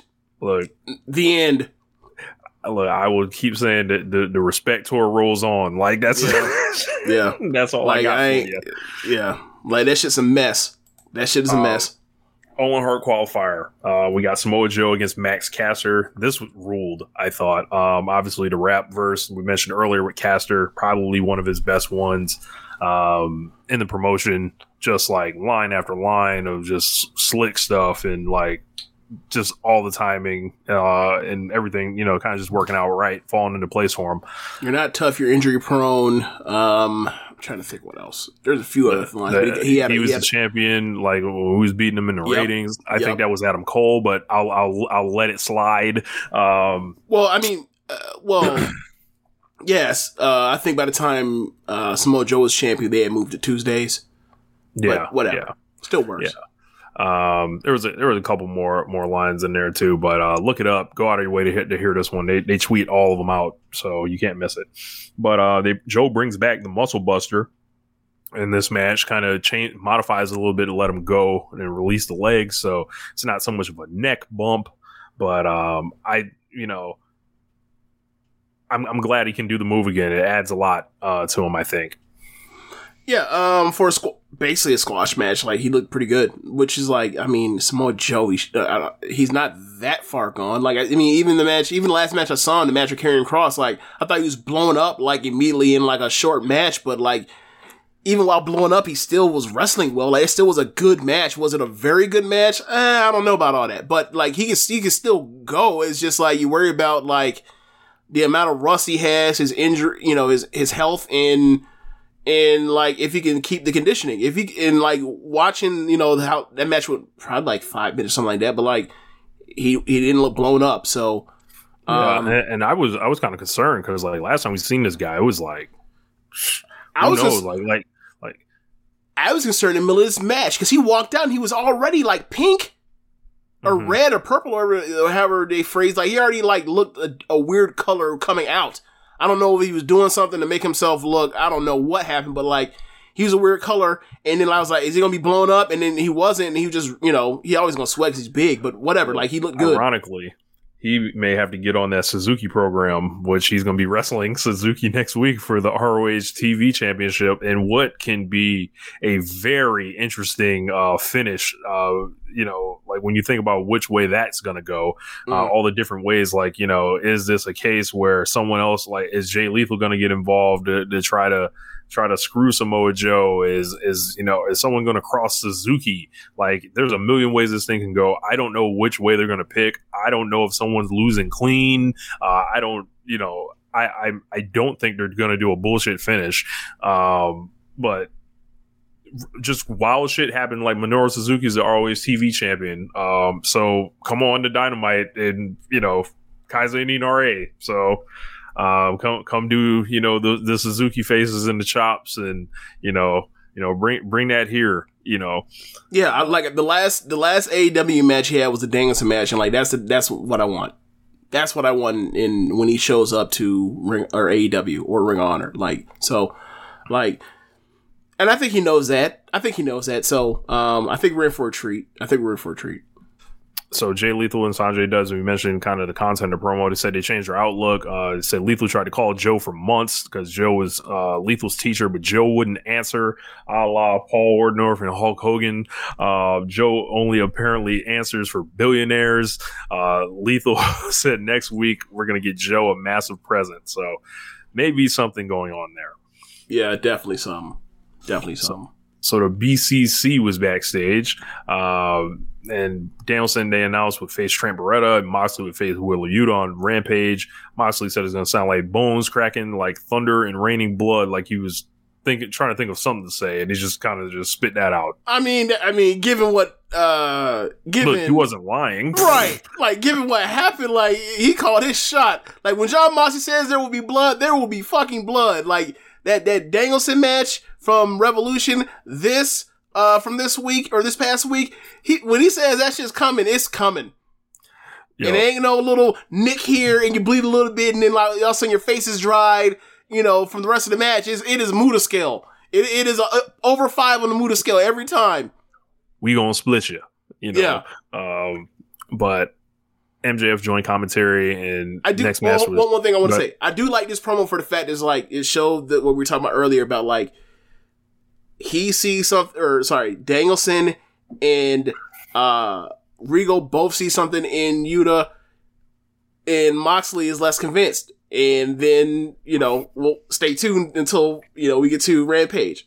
Yeah, Shawn Dean uh, taking on Shawn Spears. Uh, Spears was beating his ass, uh, hit him with like the C4. He did some sick move. It was like a made in Japan, um, like neck breaker. I was Yeah, like, what the like fuck is this? I was like, this, I was like, this can't be the guy that everybody tells me is just this terrible wrestler that just never needs to appear on television. This, this can't be the same guy, right? Um, but apparently, uh, this all happened. MJF was on commentary. Mhm. Wardlow appeared backstage, and my God, Wardlow started powering through these geeks like like just easy. Just just get them out the way, finish these boys. Uh, walking, stomping on, on the way to the ring. The whole crowd doing the Wardlow chants in the goddamn um uh in the Goldberg cadence, Yep. and you know. You know, it's Wardlow season in this bitch.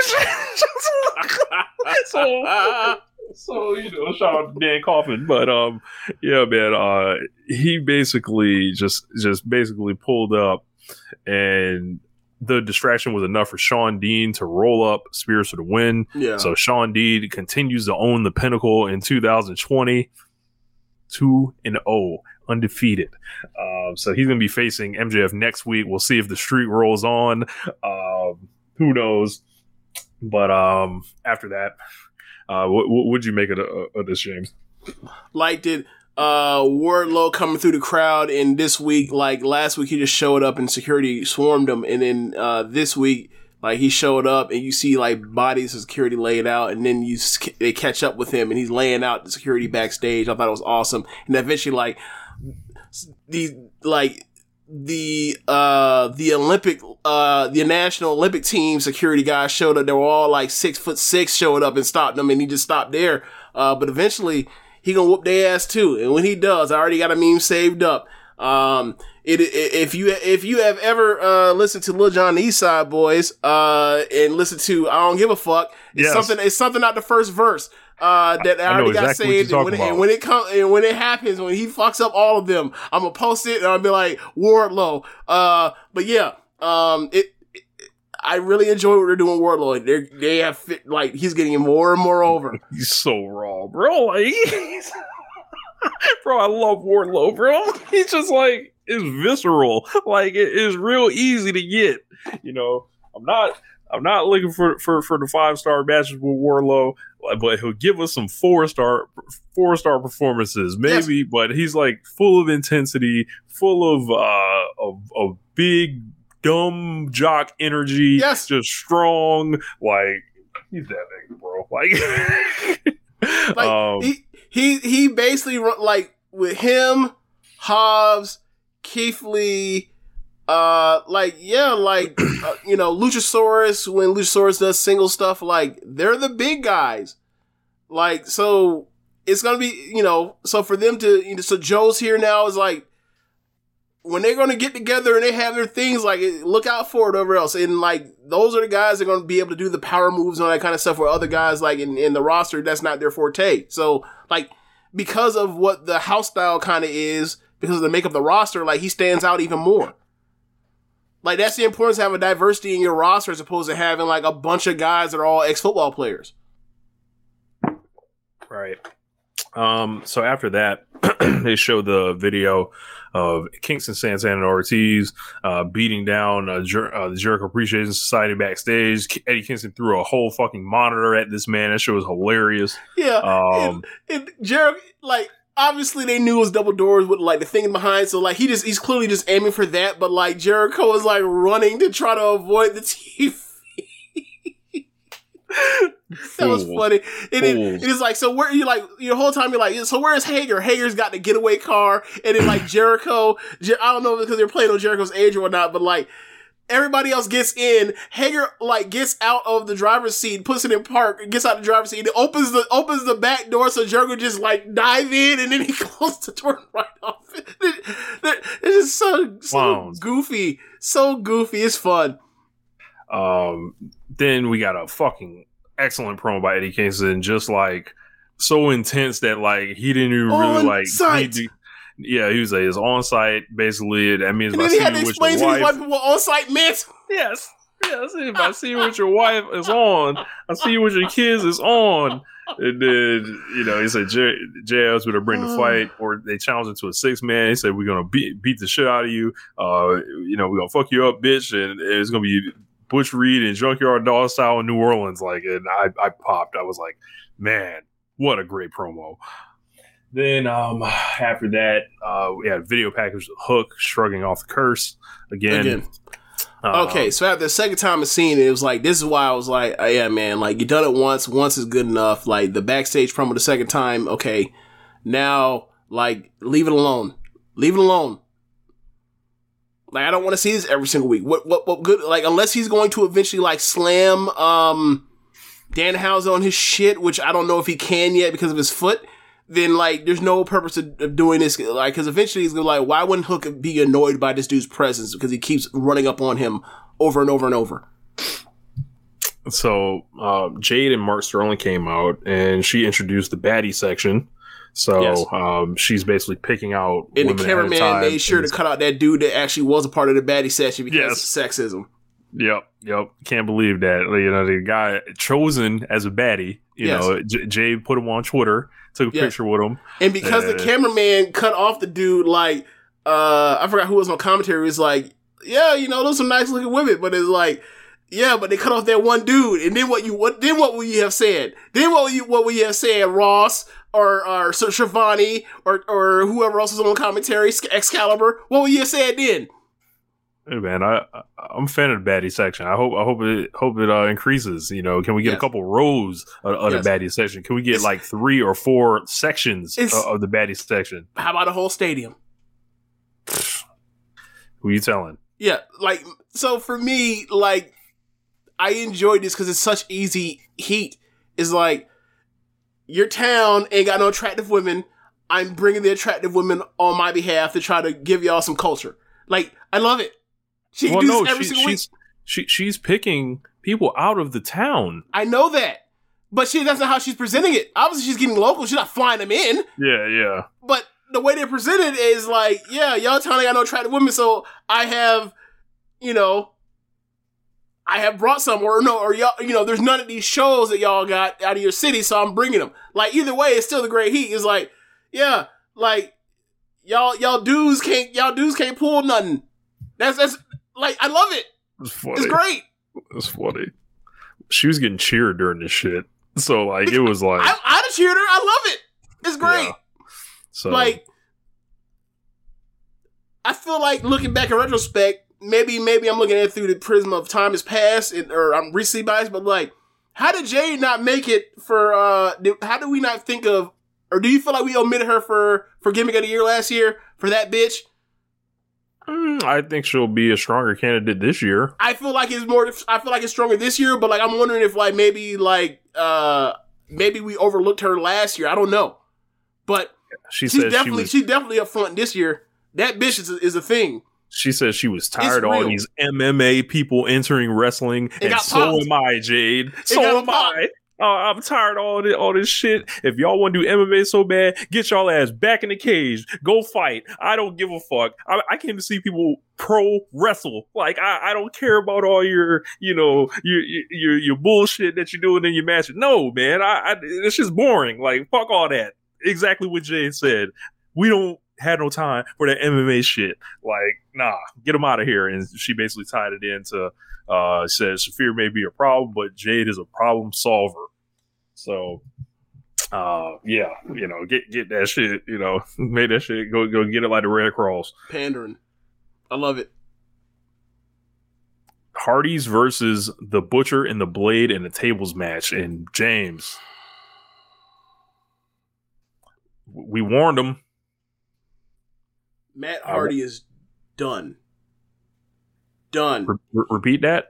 Matt Hardy is done. He's look, man. He's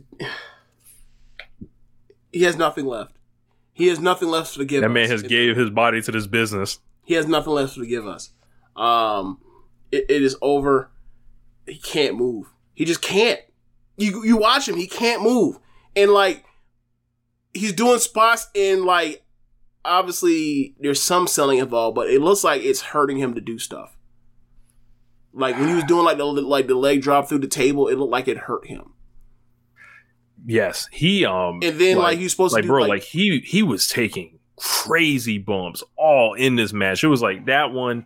Uh, he was taking the superplex to the floor from the outside when he was supposed to go to a table. Yep. and it was unsturdy Um, as hell. You had in uh the blade had both his feet on the barricade to do it. Yeah. Obviously, he's doing it. It was a two person job uh, to do it, but it was still look, it looked unsafe as fucking a bad idea as they were doing it. Um, but it, luckily, no one died. Um, like I think.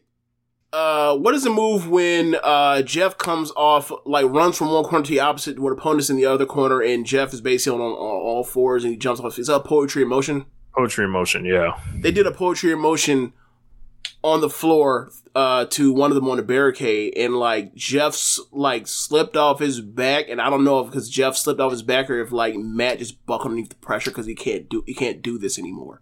I have no idea, but like Jeff barely made contact and then uh and then like they set up the table um they set up both tables on the floor and then set up the ladder and then like they, Jeff does a swanton off the top of the ladder and like Matt can't even Matt seemed like needed also the help of Bryce Remsburg to hold the ladder in place so Jeff could get to the top and swanton off and I was like yo I, I maybe sad is too strong of a word but like this is definitely the end or should be Man, I, I, I don't think it's going to be, man. I, I think they're going to keep I mean running run yeah, these like he's guys out brother there. there. Like, of course, he's like he feels he has a new lease on life, but like I don't like this. Them as the Hardy Boys can't continue.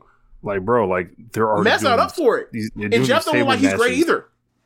they're doing these table matches in like week three. Like, um, they, I, I, I don't know if it's a case of where like they can't do anything else, but it seems like doing this this fast. It feels like it's within their first five matches. It's like, bro, they're, Yeah. it's a complete like, yo. I I'm struggling with the words to describe it, but it's like It was a tables match, and it was a it was a it was a it's like a parody of itself.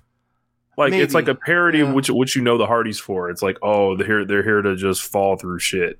Like and it's just like, I yeah we knew that, yeah but it was just like damn they didn't have nothing else to offer. We went straight to the yeah you know whatever, and we know both of these guys are creative. We know they can come up with new stuff, but like I'm not into the JNCO jeans and the 1999 shirt anymore. Yeah. Um.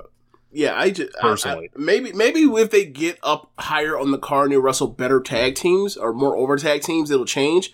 But um, yeah, man, like I this was not a good match. I gave it two and a half stars. It wasn't a good match, and it's a tables match. They had a motherfucker at the end finish with a swanton bomb through the through tables on the floor. and this is before you get to everyone kind of not understanding like how the match worked and i think I don't think they help either. Yeah, that, Yeah, that, that like- definitely didn't help. like as a viewer i i felt like i knew what was going on because that's how i would assume table matches go like oh every single person has to go through it but like the commentary would have made you think that jeff hardy was eliminated and Yep. he needed to leave what I or thought. something That's what I thought because I was like, wait, so why is Jeff Hardy like? How is Jeff Hardy, who just got eliminated, if that's the case, like also eliminating somebody that's eligible? That makes no sense. but then I guess there's no rules in the match, and you know you can just do whatever. So Yeah, I don't. Even if there were no rules in the match, if you're eliminated, you can't eliminate somebody. Got to be eligible to throw somebody out the table, Right, or to throw somebody through a table. Right. So I don't know. They they, they should have did, did better with that. So Yeah, yeah, yeah, yeah. You're definitely right. The commentary did not help this match. Um, but after that, uh, we had Christian's cage backstage with Jungle Boy and Luchasaurus. Christian was frustrated, threw his water bottle, stormed off. Jungle Boy issued the challenge to reDRagon, told them they hadn't earned a match, but since they keep getting involved, they'll challenge them to a match. And my championship switch belt, uh, or my championship switch buzzer is going off, and I think reDRagon needs to have a great match in winning this. Oh, they have great matches. Jungle Boy, Luchasaurus, and reDRagon. They'll be fine. Because like uh, I I think uh, Jurassic Express has been awesome in the matches, but like bro, like FTR is like on a streak of a lifetime right now. You'll never be above the Bucks, and then you're. It seems like they're the number three team like right now. So I guess it's time to to, to do the switch. Maybe, like, maybe they're interested in going towards um a, a, a trios or singles run. I mean, I, I, I feel like a lot of stuff is like between you know Christian and uh, Jurassic Express and uh the in uh, Undisputed and um uh LAX and Kingston and you know the um British, uh, so- I'm saying British, the, the Blackpool Combat Club, like you've seen all these trios things trying to kind of like, you know, it's, it's, they're, they're, they're, it's, it's glowing, it's glowing again, whereas like, one of these fucking trios things gonna happen is like, obviously they're still waiting on Omega, but it's like, I don't know how, how is, y'all really gonna wait this long? Okay. Okay. Um, but yeah, like, I, I think that's, you know, they lose the titles and then like, that's what you kind of focus on with them is, um, is that like they can go to do the trio sing or like Jungle Boy needs to go singles. Um, and if Yeah, he does, or like I mean, have obviously, like you take him towards. turn. If you want to have him be Scorpio Sky, that makes sense. If that's what you want to do, makes sense Oh. to me. So we have Hikaru Shida and Julia Hart up next. Uh, Julia Hart at the beginning of the match attacks Shida before the bell, chokes her with the jacket, throws out the varsity blondes, um, and then this match happens. This match stunk. Um, Julia Hart. I feel like this is the worst I've ever seen her. But like, it wasn't like the other stuff I saw from her was like she was some good wrestler either. Um, like this is your first time watching her, you'd be like, she has no business being on like major American professional wrestling television. This is your first time ever seeing her. Um, it, it was, it, yeah, it was not a good match. Yeah. It was Um, bad. It was bad. Shida was saying, "Hey, do what you want." It, it- look, we know it ain't my fault. Like, so Yeah. yeah, not not really much here. Uh, Falcon Arrow finishes um, uh, Julia Hart here, and I think Hart's got to take it back to uh, the Nightmare Factory for a little bit more before One she thing comes I- back. One thing I want to I want to mention, like it also looked like, you know, people have have talked online about like there's some there's potentially like a long storyline that plays with Julia still wearing the the, the eye I could tell you, I She- could not care less. right that she is going to flip off the, the thing and you're going to see like the black eye and she's going to be like the fourth member of uh of um um uh House of uh, Black. House of Black. Yeah. Uh, so I thought this was at play here when she threw her two friends out throughout, uh, you know, Griffin and Pillman Jr. And like I noticed, like on on her face, there was almost like like a. Uh, it looked like as if like like some makeup that was underneath the eye patch smudged off and it was dark, almost like when you think of Malakai Black's eye thing. So I was like, Mhm. maybe they're doing it here, but then like, nope, she's got her fuck out of here. Maybe it's like a tease of you know this is what's to come. I don't know, but like if they're gonna do it, they better get to it soon. And maybe this is the beginning of it because she's now turning heel or whatever else. But uh, yeah, um, if she's going to be in, if she's gonna be in uh, House of Black, she needs to get a lot fucking better, like immediately, yeah, because um, there's a standard with them three. Yeah, I, I think people are really into the idea of like putting the cute blonde little girl with the dark, you know, thing. It's like we've seen this this story before. Like we've seen uh, Alexa Bliss be corrupted into this fiend shit. Like this, like this is like, like I have zero interest in this. Like like negative. Like I hope they drop that shit, and forget about it, and never happens. Like like unplug that shit like the Nightmare Collective. Like I don't I don't give a fuck. Like I don't. so so speaking of like another another you know trios team, uh, House of Black. House of Black, who is fa- who's having a few waiting for Rey Fenix to come back between uh Death Triangle. Just start the tournament now. Stop, stop wasting. I want this trios tournament now. Enough. You Playboy. Look, give Kenny O- give, give Kenny Omega and and and the Young Bucks like the first defense after you crown a champion. If if, if you need it that badly uh, for him to be involved, but damn man, I'm tired of waiting. So Serena Deeb's music played. Uh, she tried to attack Shida with a chair. Uh, Serena Deeb She came from massively behind. cheered. She came Ma- from behind, and uh, she was ready, waiting for the front, and realized enough time passes. like, oh, she's behind me. She turns around, and then they face off, or they they basically get a standstill with Stick Shida's versus the Kendo chair. stick. And, yeah, and Shida's chair, and uh, sorry, uh, Shida's kendo stick in in Deeb's chair, and Serena eventually like leaves. It was like, I almost got you. I almost got you. I almost snuck up on you and got you, but I'm gonna get to you eventually. So they're teasing that. I'm assuming that's for the Owen. Um, Yeah. and also continue their feud because that'll be like their sixth or seventh match, I think, or probably like their fifth actually. But um, they have good match together. Yeah.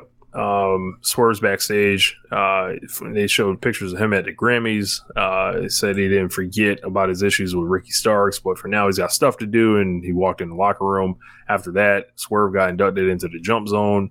See what happens when I hang out with Swerve. Don't nobody really try to jump Swerve. So like, I you know I I, I didn't really talk to Swerve about that. I put it, sent a little tweet out that he liked. So it was like may, maybe you know I- you know I need to be there to make sure nobody jumps swerve. Like maybe this is a you know, but um. After that, Lee's in there too to, to watch his back. Keith Lee can watch his back. You know, I'm sure he, he's a lot more trained than I am. So, um, they do the big brawl in the locker room. Lee th- uh, hits Hobbs with a pounce through the wall, of course. Uh, and this kind of foreshadows the tag team match that gets made. Uh, it's going to be their dynamite Lee or Swerve's dynamite debut, and they're bringing this uh, feud to Dynamite. It's been cooking on Rampage uh, for about a month now, so Yeah. time to bring it over. Yeah, and now uh, I think the bump through the uh through the put up um drywall looked bad, but whatever. Yeah. So Rampage lineup: Moxley Wheeler Yuta, Bryan Danielson, Trent Beretta, Red Velvet, Willow Nightingale, and Swerve versus QT. So um, after that, they announced the Dynamite lineup next week is going to be Jungle Boy and Luchasaurus against reDRagon. They're doing the six man with Kingston, Santana, and Ortiz against uh, Jericho Appreciation Society. Rampage, uh, Hangman Page versus Cole in the Texas Death Match. Battle of the Belts. Thunder Rosa versus Nyla Rose. Um, and then I wish I would have just like tried to announce that as fast as Excalibur does. Oh yeah, he he was zooming through that thing. Uh, so yeah, so Rampage. Sorry, uh, next or Wednesdays is in New Orleans, and then uh Fridays Rampage is in Garland, Texas. Right? Okay. Yeah. Uh, Yeah. Where is Battle of the Belts? Battle of the Belts. I do not know. Okay. Oh, I'll find it real quick. So they bring out our longtime ROH ring announcer Bobby Cruz, and he does the introductions. And it is time for FTR versus the Young Bucks 2. The roles are switched is for the ROH Tag Team Championships and the AAA Tag Team Championships. Uh, and feels like a, the crowd's on fire. Everyone expected a classic. We got one. Uh, I like this more than their other match. Um, I think I'm uh, about a quarter star higher uh, on it than that one. And um i really liked it. Like i thought it was like really like a uh it, it was interesting seeing ftr like just get cheered like this. And i was like i'll never cheer for ftr like that but it's nice like to, to see that or whatever like this is like one of the best matches they've had and this is fresh off the heels of their match with the briscoes which i think is even better i gave it the same rating but i think the briscoes match was Mm. better um um than this one was. But uh, go out of your way to see that if you guys haven't seen it, and then watch this one. It was like a great week for FTR. FTR is on fire right now. Um, they've you know took the stuff with uh, like the Dax Harwood singles matches, the stuff they did with Moxley and Punk, uh, the Briscoes match. This they're like in a zone that they've never been in in any point in this company, and it seems like they're Anywhere. Forget this, seems- this this company. Anywhere, Like, any bro. point in the time's career, like when they were NXT, they weren't they weren't having matches this at this level, at this Look, for this they, frequency. they were no. coast, they were coasting off the NXT reputation for a long, long time, and they were coming in at some of these matches, uh, especially when they first got to AEW, where it was like, uh, I don't know, like, and you know they went through a long period of like, you know, finding themselves off the card and you know just challengers and stuff like that, and now it seems like it's their time right now, and um, they get the win over the Young Bucks here. Uh, just tons of tons of, of great sequences, firing up, crowds Yeah. going absolutely Uh, crazy for them. yeah. Uh, take nothing away from them. Like they're like they're hitting a new peak. Uh, for themselves, and Yeah. of course the Bucks. Like, come on, man! Like the Bucks got got twenty of these, man. Like, I, like I'm, I'm done talking about the Bucks, man. The So- Bucks are too great, man. So like this match basically starts by them uh basically doing anything you do I do better and they basically like you know like oh FTR's baby or baby faces or whatever else and and uh, the Young Bucks are heels and the Young Bucks are basically doing like FTR's like greatest hits of cheating and then like FTR is responding by like you know getting get getting momentum back on their side by like doing the same same heel cheating tactic or whatever, but their babyface so is working. Um, and then eventually, like, they both get in the, or all four get in the ring, they hockey fight out, they get the heat on, uh, Wheeler, uh, which sets up the hot tag to, uh, in comes in Dax. Dax starts opening up with chops and forearms, all that kind of stuff. And then you start getting, you know, big moves and saves and everything.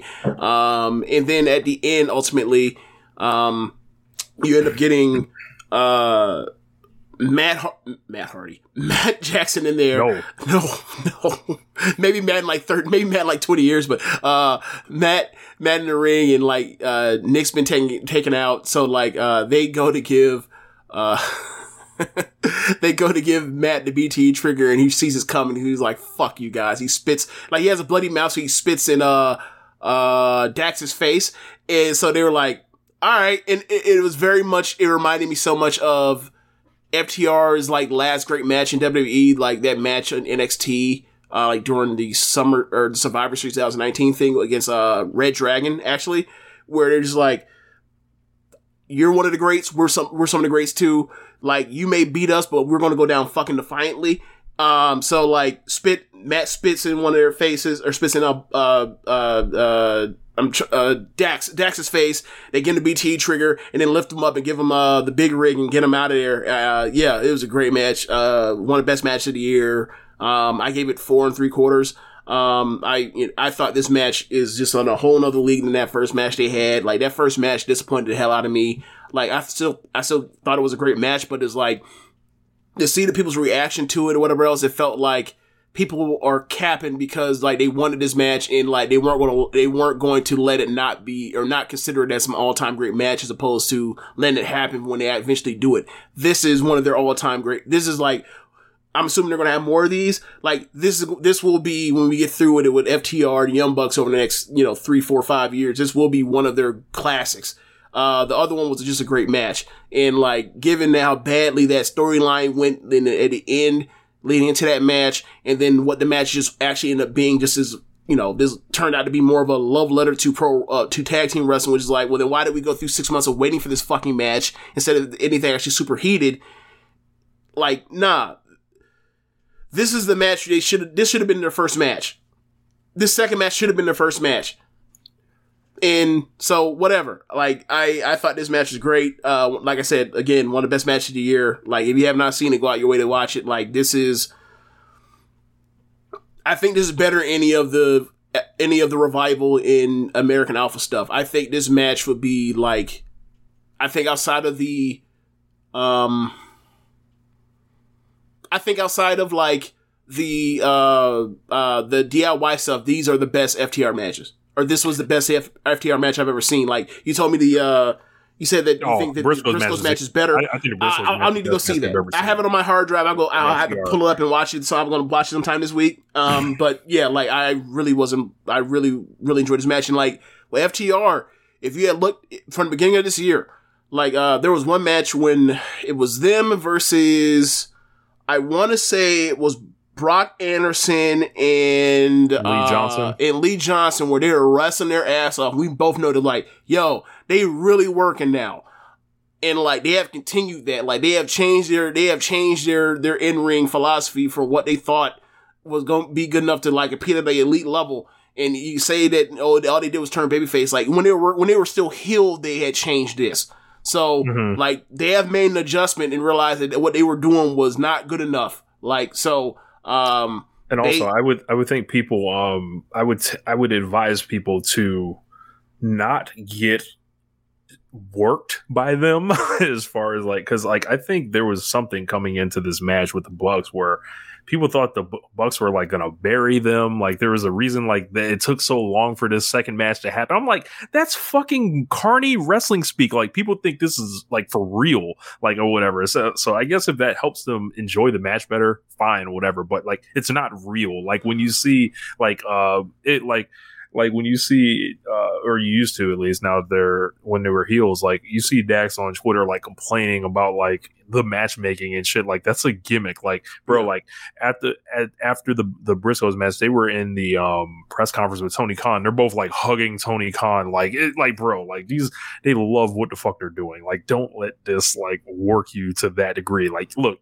feel free to get worked but be be aware of what's actually happening like um and like I I don't I just laugh at the notion that um the Bucks will have a problem losing to them or anyone for that matter. when all they did was spend like the first half of uh, like the first like how many months of the of the company's from uh, existence putting people over left and right.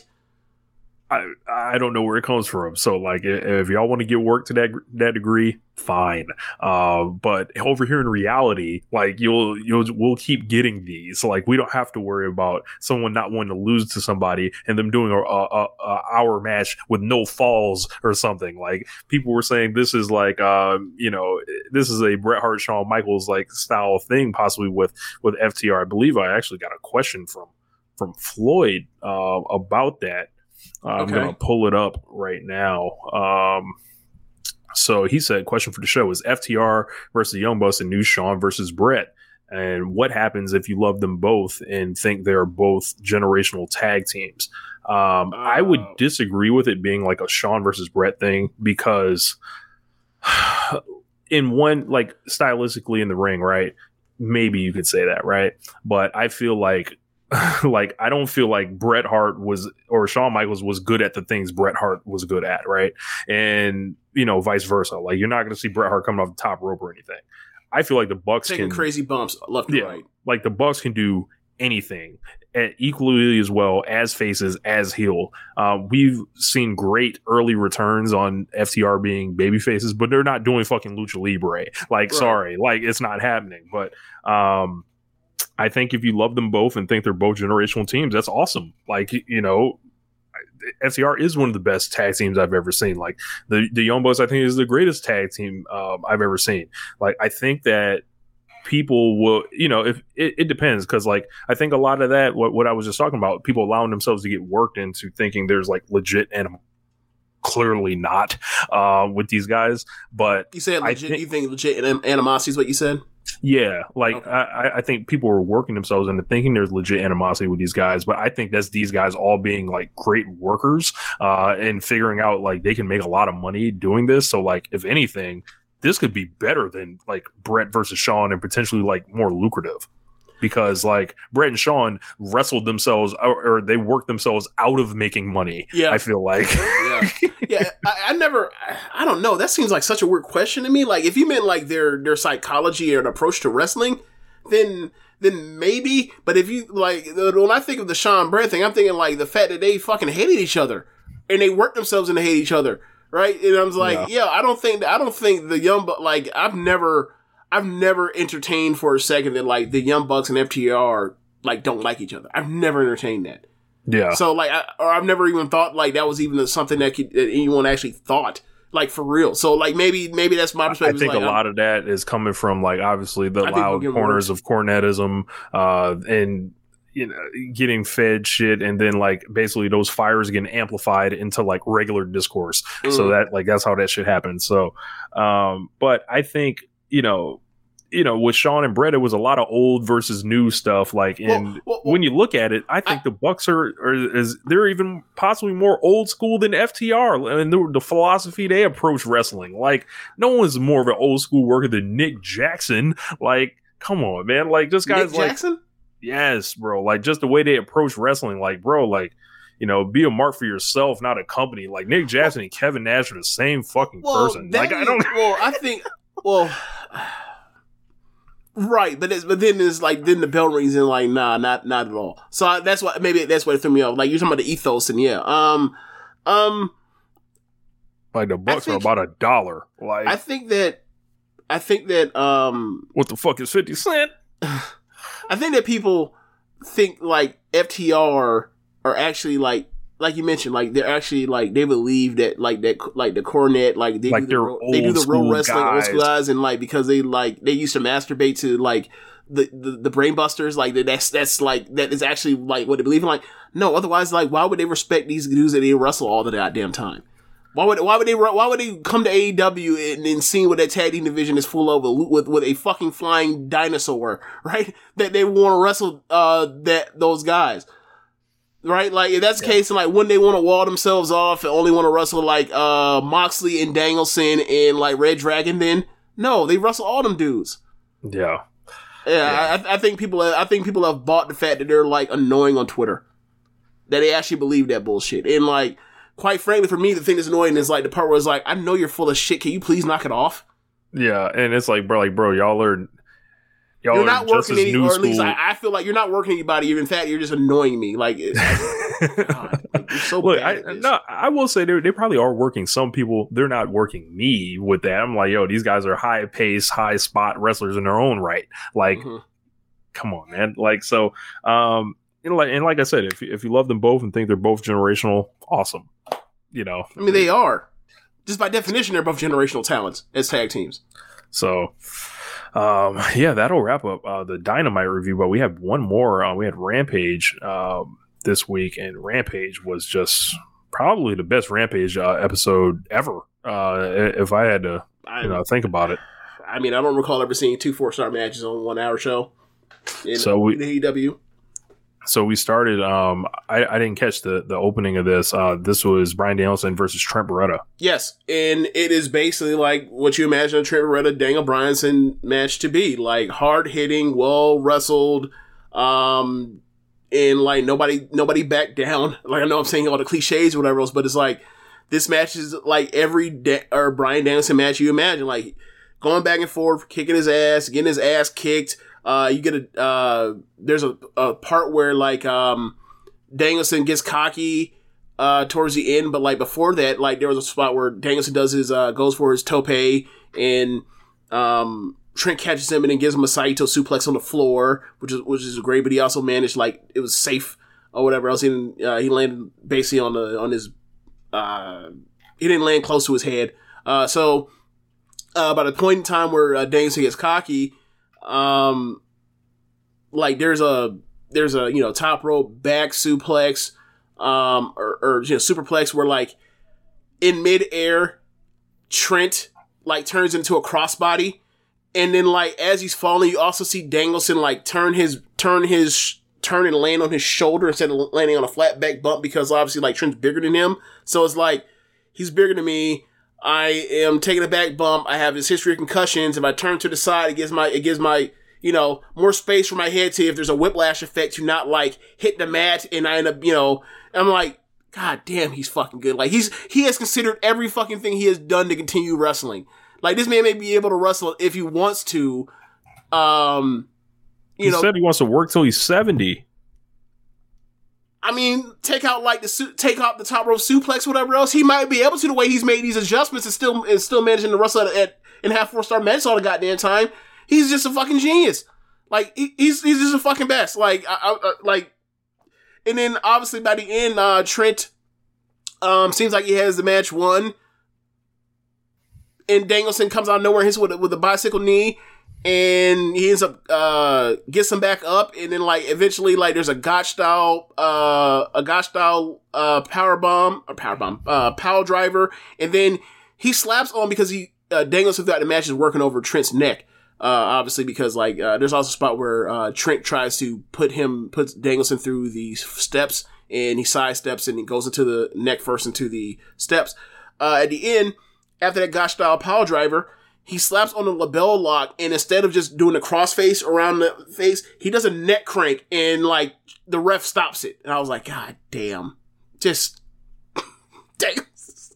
I, I'm so glad. I'm so glad that he's like back to being fucking awesome all the time at every fucking match. Like like when we first started, you know, like watching that run in like 2012 uh, through 13. God damn, he's good, man. Fuck. Like just makes it more glaring, like what he was doing, the the, the soulless work he was doing at, at points in WWE. Um, like, but yeah, man, he he uh so then like like four stars like it was just it's just just a clinic he put on. And, and trent you know trent can have a great match with anybody. Like trent's a good ass wrestler. Like he's one of them dudes who's like i'll take five trent i'll take five trents or or sammy uh or frankie kazarians on the on on any wrestling roster i have because they're gonna go out there and they're gonna like have credibility are over to an extent and like n- nobody thinks that they don't belong in the ring with whoever, who regardless how big of a star it is, whatever else. They got themselves a chance. They'll probably lose, but they do have a chance. Um, and yeah, you put them away, and like it was it was fun, and like the whole point was like because of uh the Yuta and Danielson match from uh the week before. Like Trent said, like I'm going to, you know, he beat the hell out of you. I'm going to beat Bryan or Danielson to like show you like that you, you know, turn your backs on on Chucky and and Orange as like they're you know like you think that like you we can only take you to this level. I'll show you like there's another level we can get you to, even though you got no faith in us because you're a shitty friend. Like uh, it was all good. It was all good. There's um there's like there may have been like some um uh like there was a, there's gonna be a Trent Yuta match one day, and that shit is gonna be it's like gonna bang. It's gonna bang. yeah. And, you- and like imagine like that shit. Imagine a Trent Beretta versus Wheeler Yuta match in WWE. He'd be like, the crowd wouldn't even give a flying fuck. like this is a master class. Like this whole thing with Will Yuta and then looping in now Beretta there and then Moxley and Danielson. It's like, yo, if we're trying to make a new wrestler that people care about, I couldn't have given a fuck about Will Yuta. Like, you know, that first time that Moxley squashed him, the progression, and we're going to talk about it in his match to come. But, Mhm. uh, well, we'll just kick it to, to, to down there. But uh, they did a promo segment with Scorpio Sky and uh, Ethan Page. Scorpio Sky didn't really say much. Uh, Sammy, they said he got big boos in the building. This was a very heavily edited segment. Um, there was a portion I heard that they had to uh, they had to cut out because Sammy was so frazzled, didn't really know what to say. Um, they're getting booed uh, big time, uh, which was funny because like the I think they came out during Dynamite during the taping to do the sign card gimmick, and they got pops or whatever when they came out. So I don't know if it was a case like once the Lambert thing started, it was like, hold on, what the fuck is all this? But um, whenever this program finishes, because it seems like they're walking in Cody's shoes here, still they've got to turn. Like they've got to turn. Like and uh, I think like this is like a this is a great miscalculation. Like uh, how this thing has worked out as far as like being over has never had a problem being over at any point in his career until now. Huh. Um, I, you know, I was talking to y'all about this um the other day. Like, I just think that like, unless it is a will they won't do want to thing as far as romance, like nobody wants it in wrestling. Like nobody like it's a it's a hill move to be a couple on on television unless like y'all are y'all are like getting together. Like once y'all are together, we don't care. Um, why that is, I have some assumptions. Uh, but miserable. yeah, I, I think a lot of it, people be miserable. But also, like the material is like just it's like think of what we just talked about with when we'll talk about further continue talk about like, like with the Wheeler Yuta, Trip Beretta, uh, best friends, Blackpool uh combat club and think of the emotions and like the feelings that everybody has whatever else and like you can that's so uh, i'm gonna say relatable but like everybody understands like your friends getting to a certain point and then or you having friends and like what are you and then like what do you really want and and it's and sometimes your friends aren't sometimes your friends aren't in your best interest for what you want to do right like that's a part of growing in life right like that is a universal thing and I'm not saying that love isn't because it absolutely is but like you compare that to like Lambert coming out and calling or basically like slut shaming and whatever woman uh, at, that, at whatever particular moment and getting over in front of these crowds because the crowds suck. And then, and then like the to come out there and say some super lame ass joke. Like they were like, I forgot what it was, something about miserable or whatever else in the translation and what that means in Portuguese. And she was like, Like, "Oh, that's Lambert's easy. It's bitch," Dan Lambert." I was like like, "Yo, that joke, like that joke.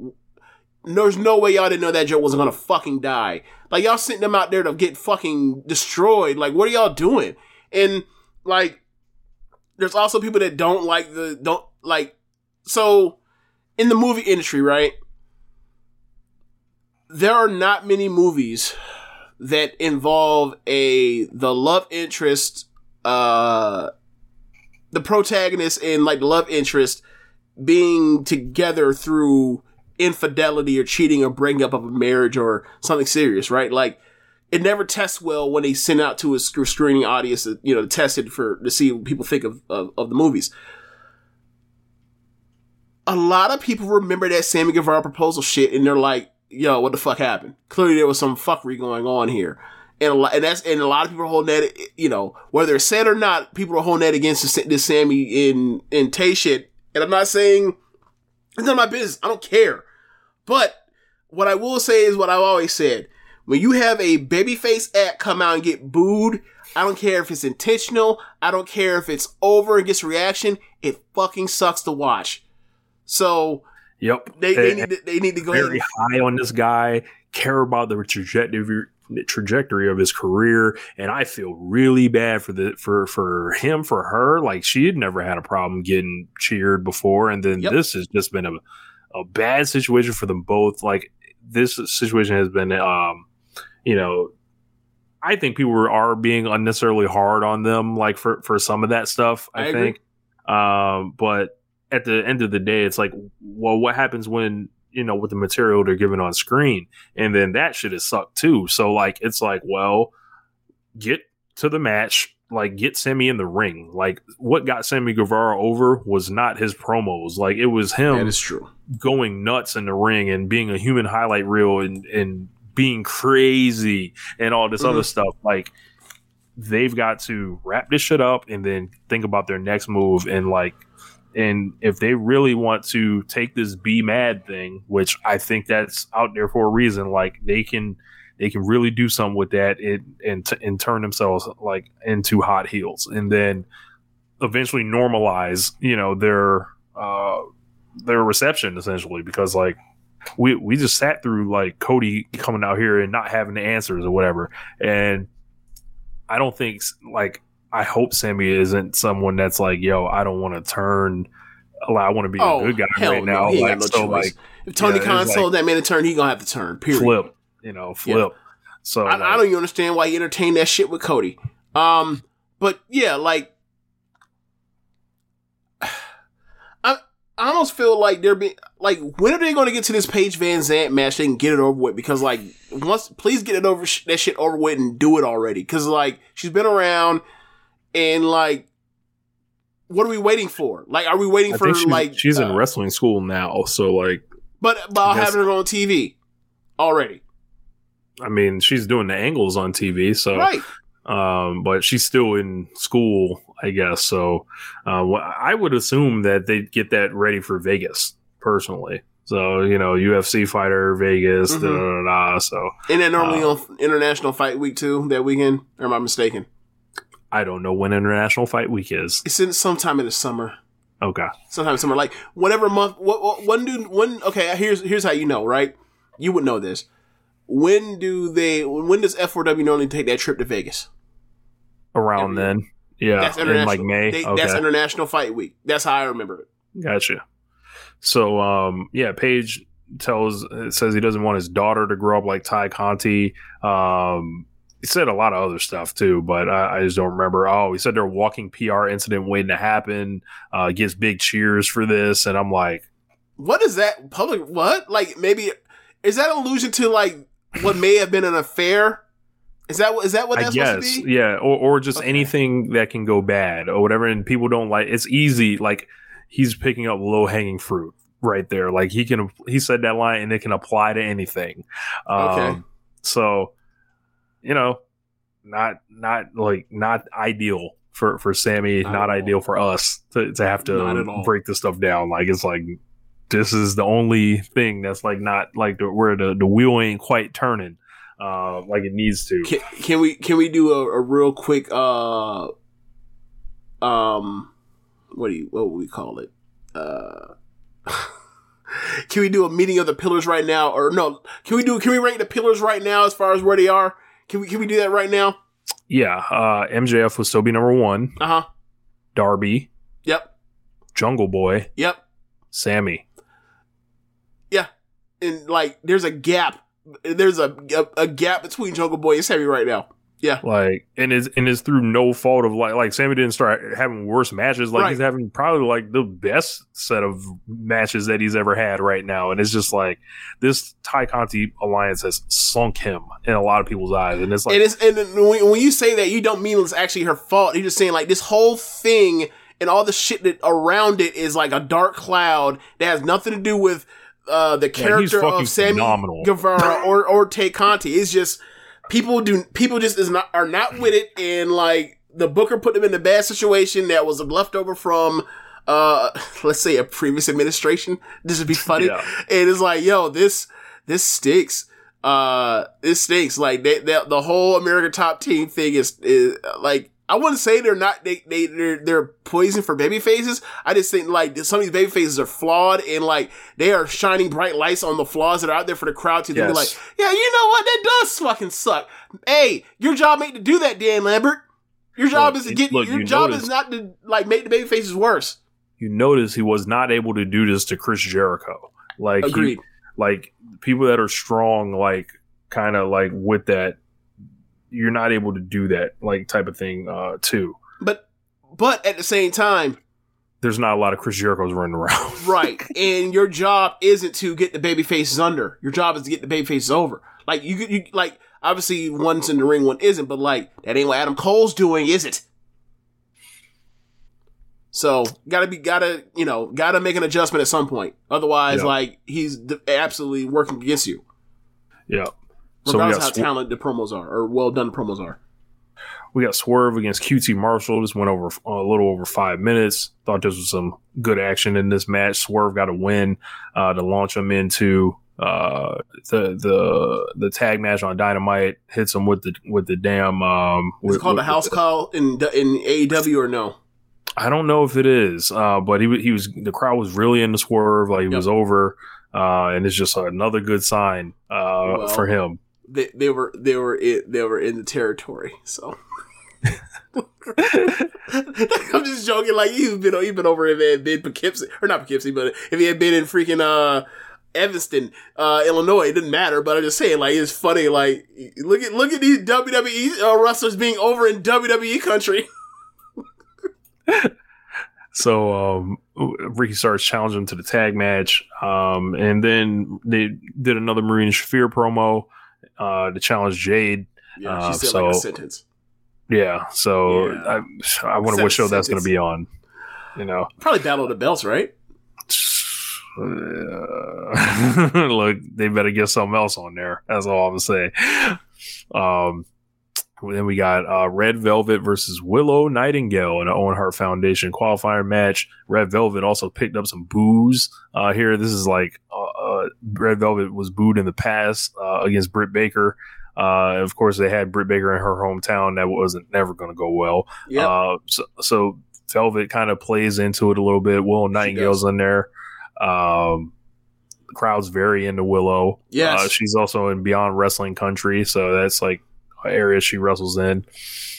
So She, yeah. Uh, you, said that they were in. Where do you say it was Willow? It was Nightingale country. What what you said? Uh, like Beyond. Wrestling. Yeah, uh, yeah. Uh, they were into her. Um, and James, are you into Willow Nightingale?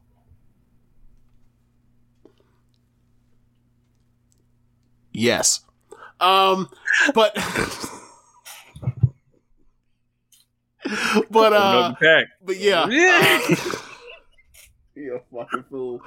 Uh, but yeah, uh, she, she, uh, she. I mean, the match was good. Like the match was good. It was. It had a couple sloppy moments, but like the match was good. Crowd was really into Willow. Um, like you mentioned, uh, Velvet eventually at some point adjusted and and uh, and uh, recalibrated to like work more heel. Um, and I thought that you know, given you know the Ring of Honor purchase, Ring or Willow in Ring of Honor, Willow in on the Darks or whatever else. That like she, you know, this is her first appearance that I remember on Dynamite or Rampage, and like the way they reacted to her, she, shit, she's the biggest star as as uh as as you can kind of.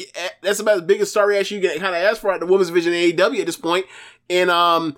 You know, she she had good fire. Like when she took the straps down, I was like, "Let's go!" like there's, there's nothing there's nothing easier to pop me in a match than ha- having a singlet and then like after having a fire after firing up you just rip the straps down. Like I'm just I'm, it's so easy. This, this big jump big dumb shock wrestler wrestling as you as you mentioned before. But um yeah uh Jay or not Jay my God, uh I forgot what happened but like uh it looked like uh Willow was going for the win, was about to get the win, and then uh, Red Velvet escaped. Into Uh, backstabber or something. Yeah, uh, yeah, backstabber. That turns that turns to like this weird roll thing where uh, Velvet gets to her feet, comes off the ropes, and hits a uh, Trouble in Paradise and gets the win. And I was like, oh, they beat her in home in their home area. Like this this evil heat promotion. This is this is what you expect out of WWE. They just beat the, the hometown hero in in her spot. Okay, all right.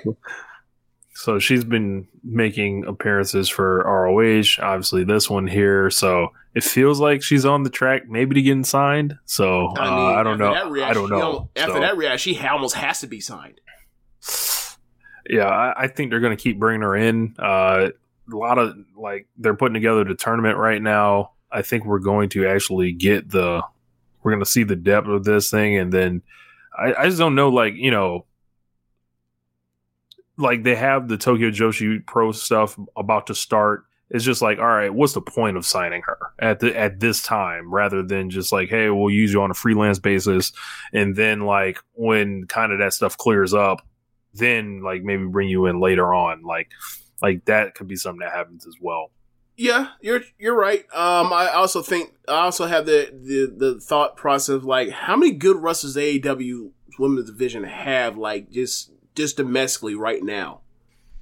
Well, there are going to be some contracts coming up. So like, you know, like uh for example, not not saying I know anything, but like someone like a someone that's been there from the beginning like Penelope Ford, right? Are they Mhm. going to bring her back? I don't know. She's she hasn't been around, but say she comes off the books, maybe you slide Will on her position. So it's like Yeah. uh Because, ma- like, there's a lot of stuff like that. So Right, because you mentioned like as you mentioned like, well, you you know, it is she gonna be willing to put people over? It's like, I mean, not everybody's be like pushed immediately. Like, there's always a time to slot somebody to, you know, they lose the beginning and then they heat they heat up and like, I mean, that's kind of what they did with like Nyla, where Nyla, Nyla will like lose every big match and then eventually she turned it over, turned it around and won the belt. Um, like for me, it's like if you want to bring in a Tokyo Joshi Pro uh, wrestlers, you want to bring in Yuka, you want to bring in Maki Ito, you want to bring in maybe potentially uh, Miyu. Like I don't think is I'm I'm I'm, I'm cutting the shit. I'm, I'm cutting the shit. I'm tired of motherfucking uh, Japanese wrestlers and, jo- and Joshi and luchadors coming in and then wrestling motherfuckers that are mid or not or crummy wrestlers, and then like because the language barrier is already hard enough, and then people can be like, "Oh, damn, I heard, what about this rep?" And then like it's like, "Oh, well, they, they wrestle somebody," and you got to explain this to them. Like, I'm tired of that shit. Like, put somebody in there that can actually go with them, and they can have a match as of the caliber that I normally see them in, and I ain't gotta, I ain't gotta hear this bullshit. Like, it, it was so funny, like. Cause uh, Jeremy was talking to me about this, but like when he first saw Mayu in Ring of Honor wrestling Kelly Klein, he's like, "Oh, she's okay, she's fine."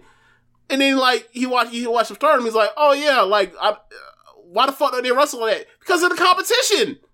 It's a, it's a, it's a, it's a, it's a, it's a, you need dancing partners. So like for me, like Need a you mentioned- dojo. you mentioned this um when we talked about like uh the last four matches of Tokyo Joshi Pro Sumo, Sumo Hall show from a couple weeks ago, where it's like you wish that Hikaru Shida wrestled like that here. Mhm. She's one of the best. She's one of the best uh wrestlers, American uh women's wrestlers in American women's wrestling landscape. She's one of the best wrestlers we got. She don't wrestle. She don't even wrestle like that here. While she's one of the best still. Like it's annoying, and I would like for people like Willow and like some of the some of our better American wrestlers on the scene to be able to wrestle that kind of talent. If you're gonna put them over, put them over. Like I don't think Willow Nightingale's gonna be hurt by losing to some wrestler that's better than her. I, I, I don't think so. Like maybe I'm wrong because of the height, size difference, whatever else. But like I don't think that hurt like all the people that, that had to do jobs to Riho. I just don't. Um. So you know, I, I just think it's like if you want this shit to actually get over, like they gotta have good matches. This is a match promotion. Like I understand, like I mean, to an extent, it's a match promotion. Obviously, it's a storyline, the promo promotion, all that stuff. It does all the good wrestling stuff. But like one of the ways is have a really good matches and you'll be over. And like this match was good. Um, and I would like to see more Willow. I would like to see more Red Velvet. I thought I thought both of them. Like I, you know, I've talked about uh, Red Velvet before. Like I think that she's very good. Like so, I'm not upset that she won. Um, or upset's not the right word. Like I wasn't like, damn, this is a bad mis- decision. I was just like, huh, like they they beat this person that was over in their hometown. They had a good match. Normally, you know, in a, the AEW formula is send them, you know, send them home happy with the hometown hero winning after a good match. But it didn't happen this time. Maybe maybe the next time they have a match, and uh, it'll be different. Yeah. So after that, uh, they announced Samoa Joe versus Minoru Suzuki for uh, casually uh, for the Always TV title. Uh, they then interviewed Tony Nese. He was interrupted by smart Mark Sterling, who offered Nese representation. I like it um, because that could be uh, Tony Nese coming into the pinnacle. He's from from Long Island. Like he can work for MJF and, and take losses and be an awesome wrestler. Like on the bottom of that shit. Like bring in Tony Nese. I'm always about the, about the Nese. So um, and you know Sterling doing the talking for Tony Nese that works. Um, and then Jon Moxley versus Wheeler Yuta, 12 minutes, 25 seconds. Uh, Wheeler Yuta came out with the ROH Pure Championship over his shoulder. Uh, Moxley does a wild thing entrance. Uh, he catches a dive immediately from Wheeler Yuta, and it's fucking on from there. Like this is a main event style match. This these are, this is a meeting of equals at this point. Um, these guys whooped each other. Yuta bled buckets. Crowd Yeah. went Yeah. fucking insane for him. This was a high level match. This was just like full of just like I felt like the screen. It like I don't know, man. It was this was like it pulls you in. Yeah, this match is great, and like it, uh, with the curb stomp deal on the uh, still steps, the blood, the way he the way he had the crimson mask, uh, like he's bleeding all over the mat on the outside on the floor. Uh, the dive uh, through the table, the uh, ring announcer table, uh, the scorekeeper's table, whatever you want to call it, uh, off the top rope. Um, a lot of like what I would like to call like Walterism, where like Walter will just like beat the shit out of you, and like you kick, and then like he immediately goes to uh, everybody. There's a lot of Japanese wrestlers that do this, where it's like hit you with a move, you kick. All right, fuck this. I'm not even gonna try and get you up to hit you with another move where you basically escape. I'm just to slap you in a choke. But um, it and then making the ropes and then escaping out and like it was just a great match. It was a great, it was a great like 13, 14 minute match. The blood added to the match. This is one of the matches where like I will give them credit for saying that the blood added to it and the amount of blood uh, added to it and like you know, he kicks out of one paradigm shift and, and, that got a big pop. And then like, you know, it continued through and looks like this match is definitely won. And then he does the slow, weak kick out. The crowd lost his shit for that. I, I yelled out, holy shit or oh shit. And like that for me, I think that was kick out of the year so far for me. And, um, then he slaps out, puts him in the sleeper. And then like, obviously, um, early in the match, like, he had got him in a sleeper or a bully choke and like he teased if he was gonna tap. I was like, nah, I don't tap. Don't do that. I was like pass out. I was like, you know, the, the be a man memes. I was like, pass out, like, like pass out, it, pass out and, and almost die. Be a man. Be like Yeah. Tam Nakano. Don't tap out. So, uh, so anyway, uh, once, once he passed out, I was like, job done. He did everything he needed to do. This was great. Uh, Moxley is one of Moxley's best matches I've ever saw, singles matches. Um, we're just saying something because like, you know, um, he's been he's had a, a number of great singles matches uh like since he uh went through the G one and then through, you know, uh the stuff with with Omega and, you know, other people like Danielson. So uh yeah, I I I super impressed by by Wheeler Yuta. Like showed all this heart and then like at the end like I love this the post match. Like after he kicked out of the second paradigm shift Moxie does the WWE bugged out eyes like I can't fucking believe someone kicked out uh, which was appropriate this time because he had fucking murdered this dude um so at the end of the match uh Moxley goes to the corner in like disbelief, like like I gotta get away from this fucking guy. Can't. This motherfucker kept rising like Terminator, and um, in come uh Danielson, in come uh Regal, and and like Danielson and Regal look like they wanted to give him some, and and Wheeler Yuta's like, "Come on, I'll take more. I'll, I'll fight, fight y'all I'll, I'll too." fight you. I'll fight every." I'll fight every last one of y'all in here. I don't give a shit. So was he was to- on his Riley Cooper. I was about, yeah, I was about to make a Riley Cooper joke. I left it alone.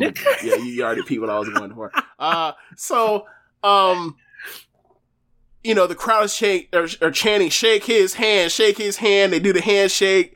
Uh, they're into it. Shook, uh, I think they also shook, uh, he, I think he also shook, uh, Danielson's hand.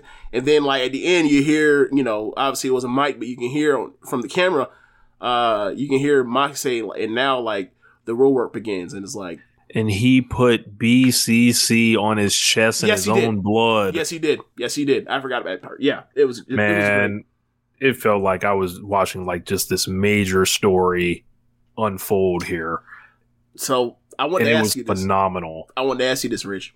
Like, should we wait now, or should we already call the nomination? Uh, creative success of the year: Blackpool Combat Club. Oh, write it in blood, baby. Yeah, I, fucking love this. I did. Like, I, like I think I think y'all are tripping saying this is some like one of the 400 greatest matches in the history of pro wrestling, but um, or 370 or whatever else. But like this match was a masterclass, and they had been building towards this, and all the stuff we talked about earlier in the show with like him leaving to get to this point. Uh, and Him over getting like the last month, squashed, yeah, him getting squashed, and him, him fighting doing a little better. in the tag match and then the singles match with Danielson and then this and like you know the the slap with Regal and all that stuff to build this and then also what you know is ahead for like what's gonna happen with him and Trent and how that shit's gonna break bad and how you know they're gonna be thumping and like you know Trent's gonna be so pissed at this point uh, you know him and him and Chuck might end up fighting like this thing is gonna be you know obviously you know we'll see what happens with Orange casting his shoulder but like this could be like the bit the most important storyline like the best friends ever has in AEW. Yeah, And and that's saying something considering like you know they had the the back the black like the batlock brawl or whatever so that was huge and and all that kind of stuff. So um yeah, I I I think this this thing has gone already started off with, with Regal and and and and everything coming in like better than I thought it was ever going to show up and like it's already it's already one of the better things they've they've ever done in AEW and that's that's high praise. Like I love this. yeah. This was um, it's this just like it takes you back to like just like what storytelling is and progression and new And making people- somebody is yeah, making somebody, yeah, someone getting over, someone new getting over, like pushing the button on them in in a couple weeks, coming up with a plan for them, putting them with stars who are giving, who uh, who understand what what some, what needed to be done to get them to be stars, and now they're doing that for other people, and it uh, it's inspiring watching things like this almost. So it's like I I think it's. uh phenomenal like it like like when when uh you know when the Booker of the Year uh, trophy goes out for the third consecutive time uh, to the same person, we're gonna be looking back on shit like this. Yeah. Um, this is great. Like this is everything you want out of pro wrestling is like a young person comes in and get their ass whooped by stars and eventually they get they you know, they earn respect and you know In a defeat, Yeah, that's the that's Rich, we watch a lot. Of, we we watch a we've watched a lot of Japanese pro wrestling. Like this is what like most of the undercard is.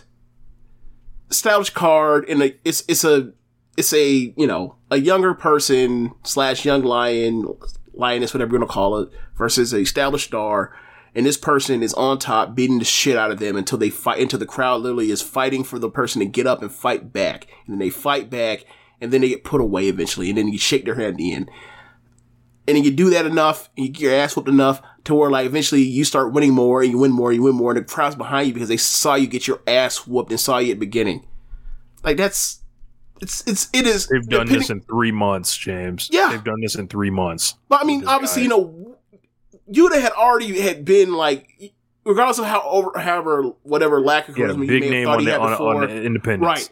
Regardless of whatever like lack of uh, charisma you thought he may have had while watching him in AEW, he was always around and he always had good matches and he always showed good stuff. But it was like, what is your reason to actually care about him? Which is what I always hear about these fucking dorks that are like feel like they have to be tricked into liking wrestling. I don't know, whatever. But it's like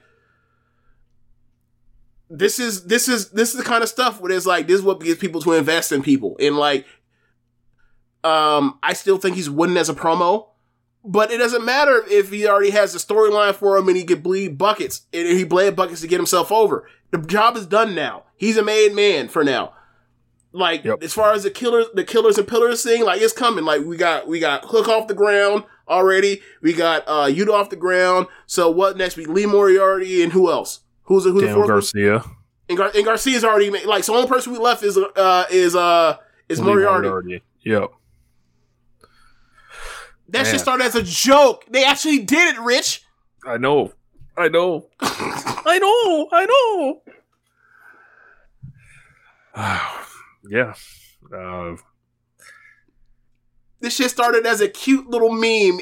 Like so did the Pillars. The Pillars started as a cute little meme, and then it happened. And now the Yep. Killer started as a cute little meme, and now it's happening. Amazing. yep. What what what will be next? Never know. Um, but yeah, man. I, I guess there's only that, that's all we got on AEW uh, these past two weeks. Phenomenal shows. Um, can't wait for the rest of them. Uh, can't wait for New Orleans show. Eager to see how that arena looks on television. They've been waiting to go there. Um, Isn't that where it was Supercard of Honor tw- uh, 2018 was? Yeah, Yep. yeah. That's what I, it sound. I know that that thing sounded familiar. So we've actually been to that building before. That's crazy.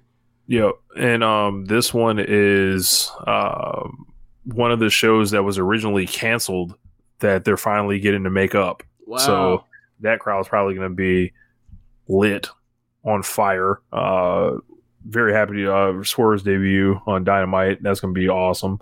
And um, yeah, man, can't wait. But um, I guess there's only one thing left to do, James.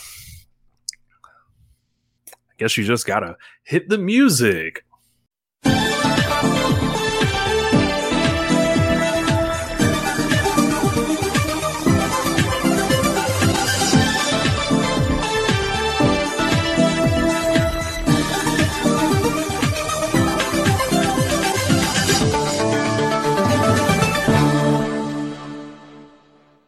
Okay, so um, where we last left off was the end of uh, World Climax.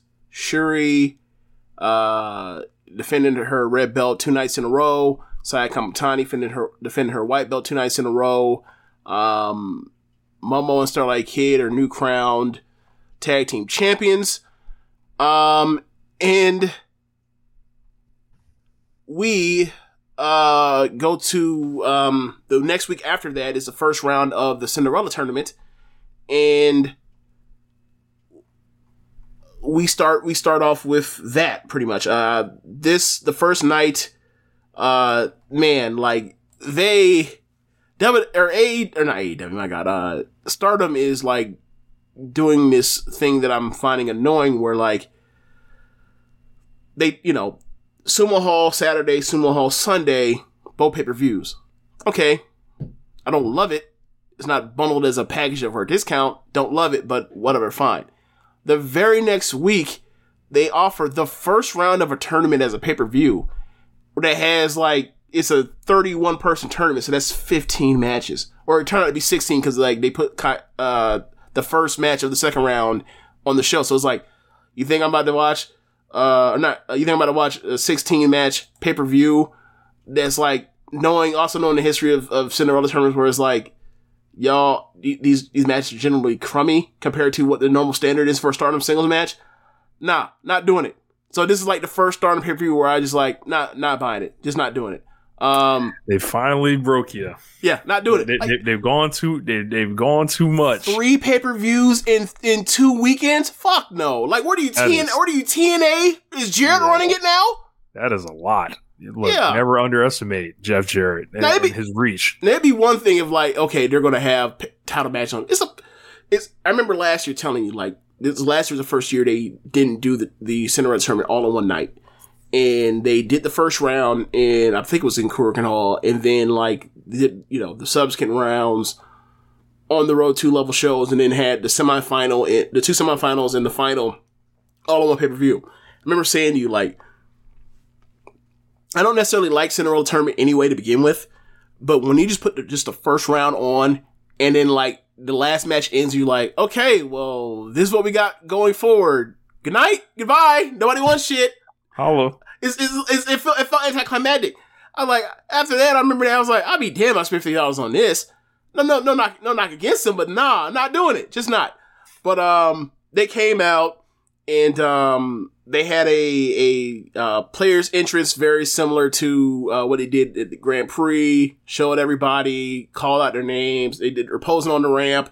They all like walked to certain positions, and then basically like they ended like and they had a, a vertical. I'm sorry, a horizontal ramp from the uh, entrance to the ring, and they lined people up. Basically, uh, uh, people walked that were in there further out walked up closer. Then basically had basically all the top stars that weren't champions like at the front of the the ramp, and then like they put all the champions in the ring. So red belt, white belt, tags, trios, future champion, high speed champion, SWA champion, all in the ring. So I thought it was cool, and they did took all the pictures and it looked nice. But uh, once the once the match started, uh, it was just like kind of what you kind of remember about Cinderella tournament, where it's like you're gonna get a couple good matches. You're also gonna get some draws, get the hell out, get you know to clear up this to trying to get through the tournament faster. But like the ten limit, the, the, in the first round, the ten minute time limit is just so constrictive to them, you know, having a great match. And like, it is what it is. Like, if you know what it is, like you can enjoy it. If you want it to be the general standard singles matches, a slew of singles matches from Stardom, you're going to be disappointed. And that's why I don't rock. That's why I don't like the Cinderella tournament, even though like it's always successful financially Mhm. it's always one of their best, biggest drawing thing, uh, like shows. I don't know why. I Maybe think it's you get to see probably everybody. the. I don't know. Yeah, I think you get to see everybody. It's unpredictability. It's kind of like a sampler, yeah, uh, in a sense. So yeah. So, yeah, because you know, like anybody can technically anybody can win because like you don't have to, you know, like it's it also has top rope elimination. So like has a time limit, has top rope elimination. Anyone can be eliminated. Anyone can you know end up in a drawing and get sent sent home. And also, I think it's like it has that money in the bank factor, whereas like historically, the person that wins is not an established star. It is somebody that is you're setting up to have the breakthrough year to get them to become a star, like in the next year, in the year after that. Like that's why I picked. That's why I thought Saya Kamatani was going to win it. Um, going from 2020 to 21, and then like she ended up having that Budokan Hall match with Utami, and I was like, I still think she's to win, and she did. Uh, that's why we thought, you know, Starlight Kid was going to win, but that ain't happened.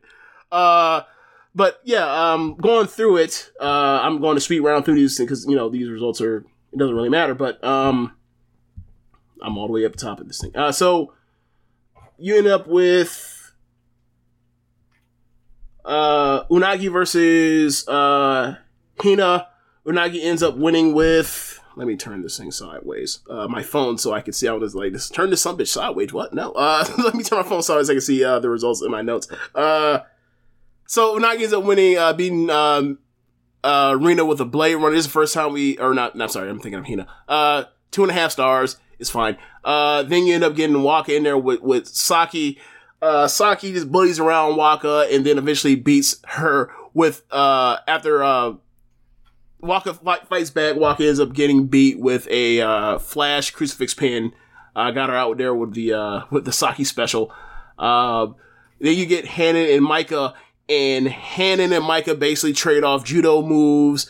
Um, obviously, uh, Hanan's not strong enough, so she gets overpowered, and then Micah uh, puts her with Michinoku driver, and then uh, good match. I'm give three three stars. Uh, and Micah ends up uh, shaking Hanan's uh, hand, and like very similar to what we were talking about as far as like earlier with Wheeler Yuta and um, and Moxie. Obviously, not nearly as good, but the same point stands. Like you have an established star, and versus someone that's younger or someone that's less experienced or someone that's like on the way up and you beat them and then you basically show respect because you you know you beat the shit out of them and they fought uh, and they showed their heart um, next match you end up getting uh, Mina versus Mirai so one thing to point out is during the, the the player introduction if you will when they did the roll call of everybody of all 31 wrestlers uh, Mina wasn't there.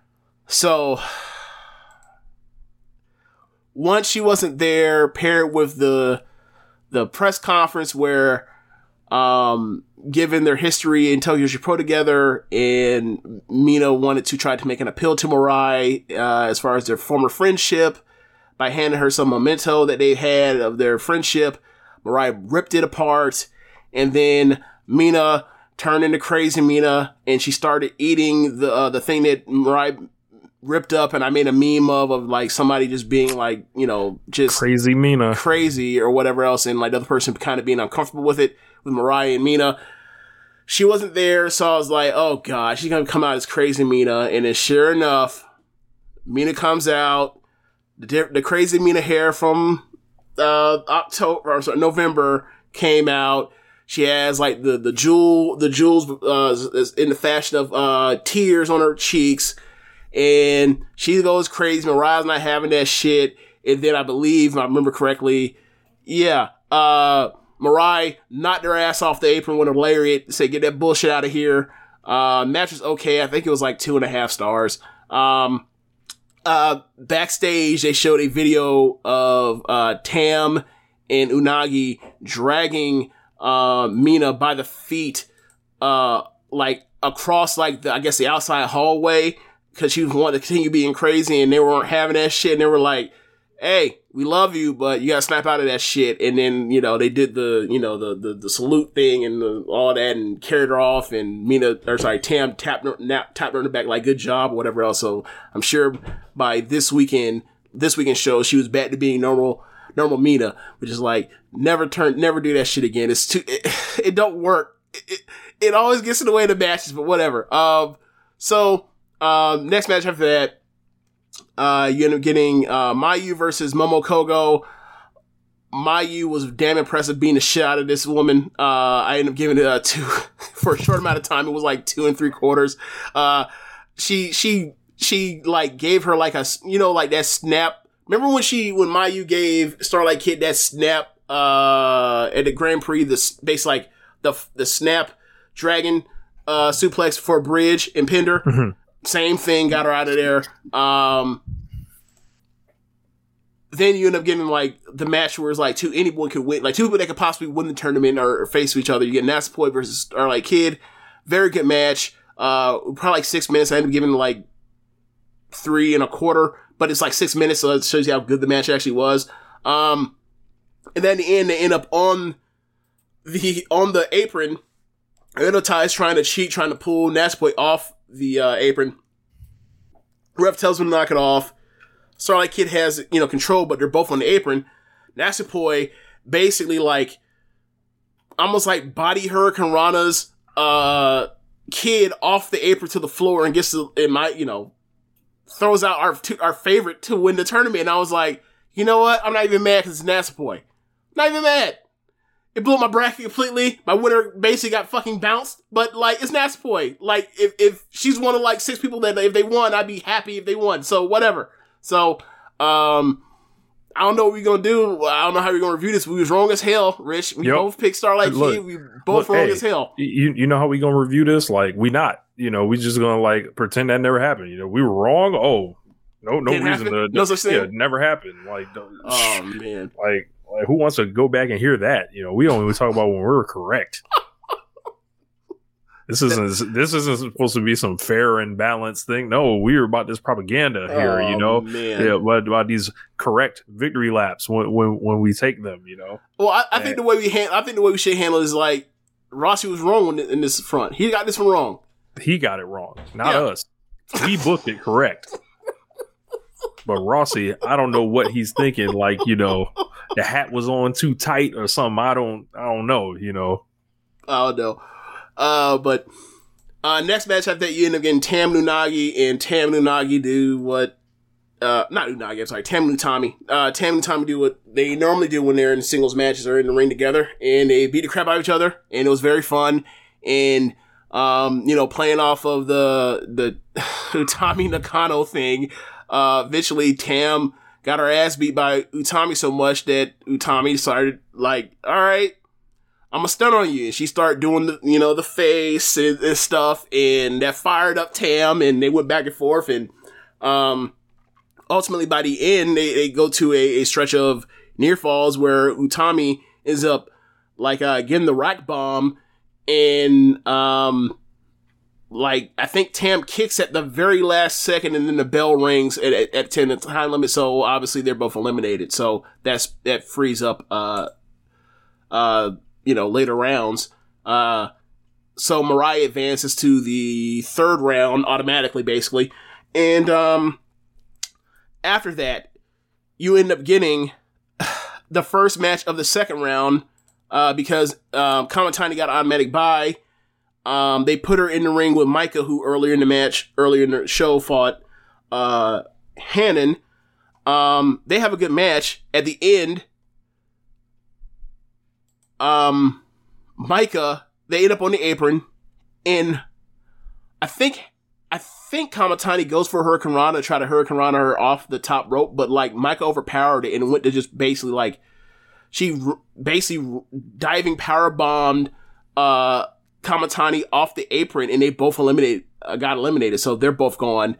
Um and I was like so then from there Kam- uh, Micah um says she wants a match for Kamitani's white belt. They agree that's put on the table. So I think on the next pay-per-view um they're going to have their white belt match. So you know go ahead and pencil in that four star match. Um then you end up getting Lady C and Mai Sakurai. Um, this match is okay. Lady C is completely out wrestling Mai at every st- every every s- facet of pro wrestling, and then at the end, um, I think Lady C goes for a big boot, and then uh, Mai basically like does a, a pretty nifty looking um crucifix pin and uh sneaks Lady C and gets her out of there. And I was like, so we just eliminating the more talented people? Okay. yeah. All right. Um, then you end up getting, uh, you end up getting, uh, oh, cause I, okay, I know what I did. I put Hina and Rena and mixed them up, and I actually wrote both of them as Rena, where Hina was fun. I fought Unagi earlier, and I said that was Rena, but it was Hina. Uh, anyway, this was Rena and Ida, and, um, basically, uh, Ida beat up, um, Rena, and then pinned her with her flash pin and got out of there. She advances. Uh, next round is Ida versus Mai. So like Mai better, be, not better, not, uh, better not beat uh, Ida. I'll be damned. Um, so, um, uh, then you get Koguma in Death. They basically had a comedy high speed match at the end. Yes.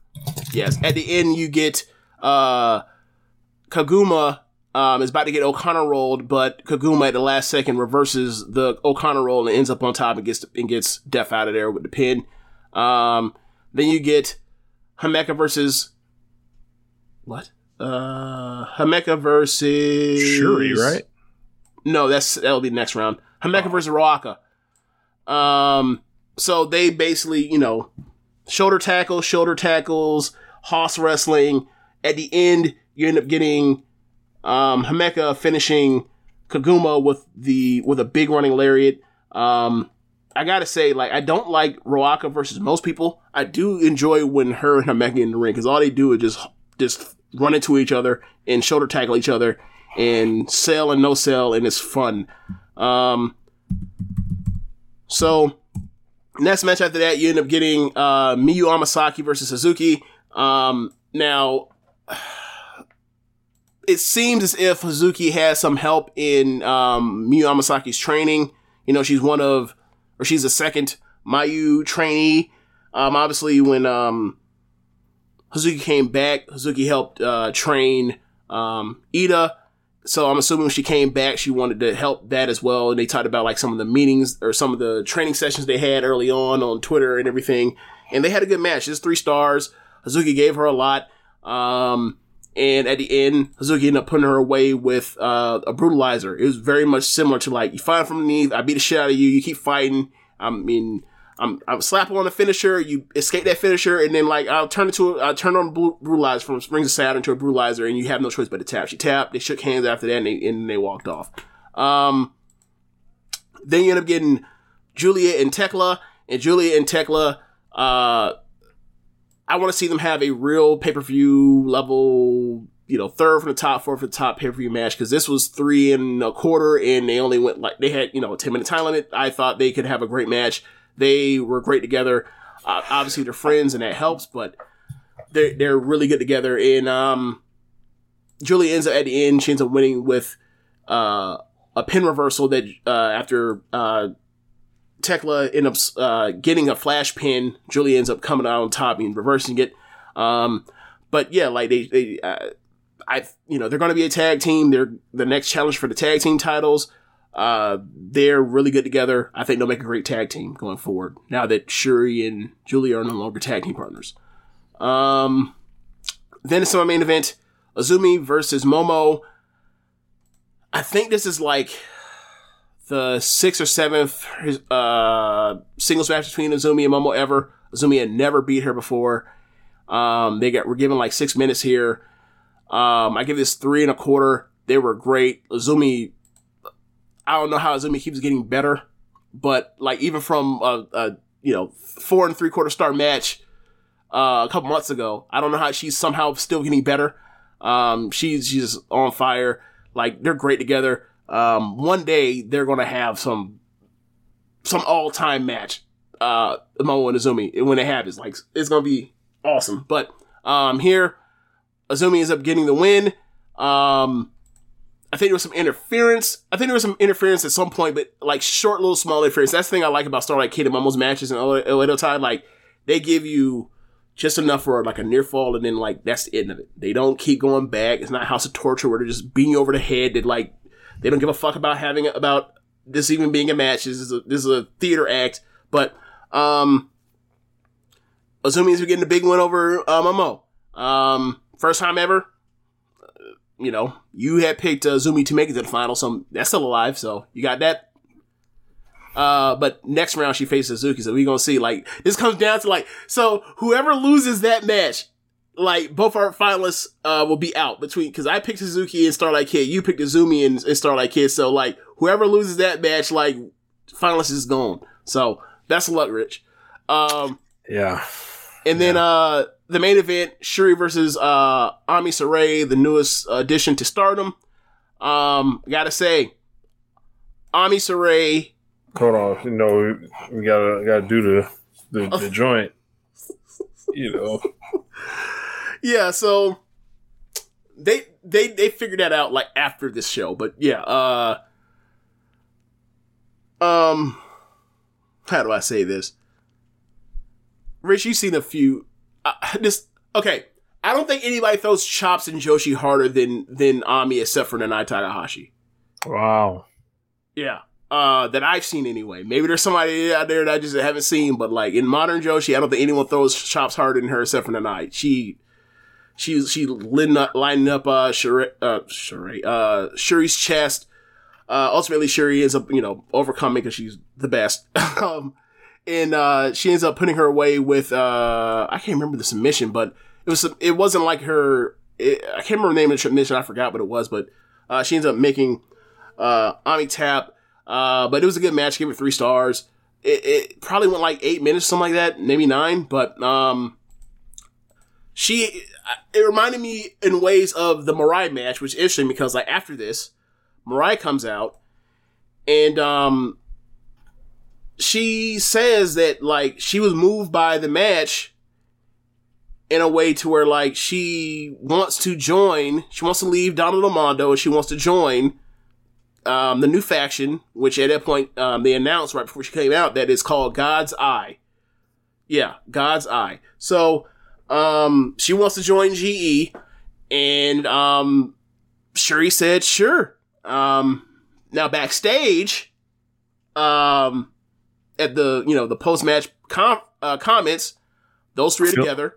feel like Giulia ain't gonna take too kind to this. She did not. You know, ju- oh, you know, you, we- what did she? Anybody expect Giulia? But oh, I respect your wishes. I, you know, the best of luck in your career, and Yeah. you know, I unfortunately you couldn't stay with me. You know, just have, you know, have an awesome, you know, life. You know, just let you let you go like a like a like free this this bird uh, to to fly. Like that. That's not how it went. Right. And then, and then also, no, it did not go that way. And also in like classic Hill faction, uh, fashion, like after she did that to Tam and, and, uh, um, Cosmic Angels with, you know, um, stealing away Mai Sakurai, like she was, she was furious and, un- and, and, and angry, uh, that the same thing happened to, uh, Mirai.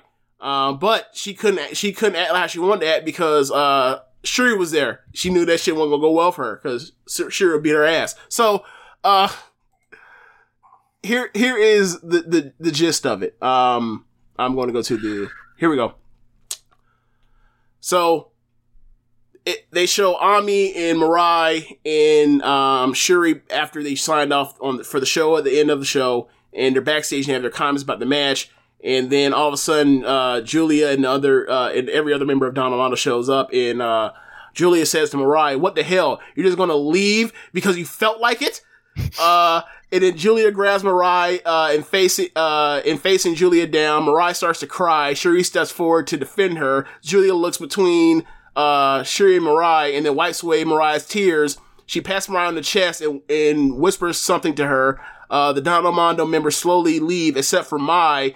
Uh, Mariah steps forward, uh, and Mariah says to, uh, Mai, uh, let's let's both grow much more individually, and then maybe sometime later, and then she cries, and then Mariah reaches for a handshake, and they shake hands, and they're both crying, and then and then Mai leaves, and Syuri puts her arm around Mariah. That's the that's the video uh, that they that was put up and was been translated, and I, I thought to myself, Giulia's furious uh, after she, you know, after having having doing doing Giulia Shur- Giulia is furious with Syuri doing a Giulia herself, and then Mhm. Mai is, is sitting there crying her eyes out over what happened with her her her uh, faction mate of six weeks after she's with uh, after she made Waka cry after being with her for like in a different promotion and then coming to, to stardom and then being in Cosmic Angels with her for like months. And I was like, I don't want to see none of them cry. I don't want to see none of them tears. Suck that shit up. I don't care.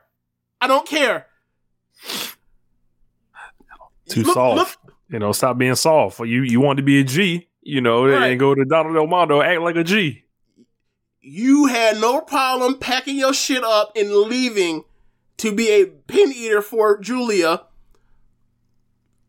Don't get upset when somebody wants to leave her to go somewhere else. You did it. Look, I thought this was free agency. You don't you don't like the free Wrestler empowerment. You don't like Wrestler- when the free agency uh, don't benefit you, huh? Got it. This is this is just wrestler empowerment, James. This this what this is. We need more rigid uh, standards uh, of coming and going. It sounds like you know we need we need contracts to be drawn up. You know, from these faction leaders, we need to start putting people on paper. You know, Yeah, I mean, I mean, look, I mean, look at what is look at the great things it's done for Wardlow and MJF and AEW, right? Yeah. You know, You know? you you, you piss me off, I'll, I'll pay you to go away. Yep. Yeah, but that that was the the gist of the first round. Um, next round matches, I'll, I'll get to that because I actually have that written in a um actually made a bracket like a dork. um, so um in the next round, you have Syuri. She'll be facing Hanako. Uh, where are my docs at? There we go. Um, I sent it to you, didn't I? Yes. I have it in sheets. That's where it is. Um, but I know for sure Syuri faces Hanako. There we go. Um, Syuri faces Hanako in the next round. Um, after, uh, then you also have Hazuki versus Azumi, as you mentioned. You have Giulia versus Koguma. Giulia versus Koguma in the Grand Prix last year was very good. Uh, I believe, yeah. Uh, Koguma actually beat Giulia to then get a title shot between um, her and Mayu versus uh, Syuri and Giulia. So they have a history. Uh, you got Ida versus Mai Sakurai, where I want um, Ida to to drop uh, Mai on her fucking head with that spinning brainbuster.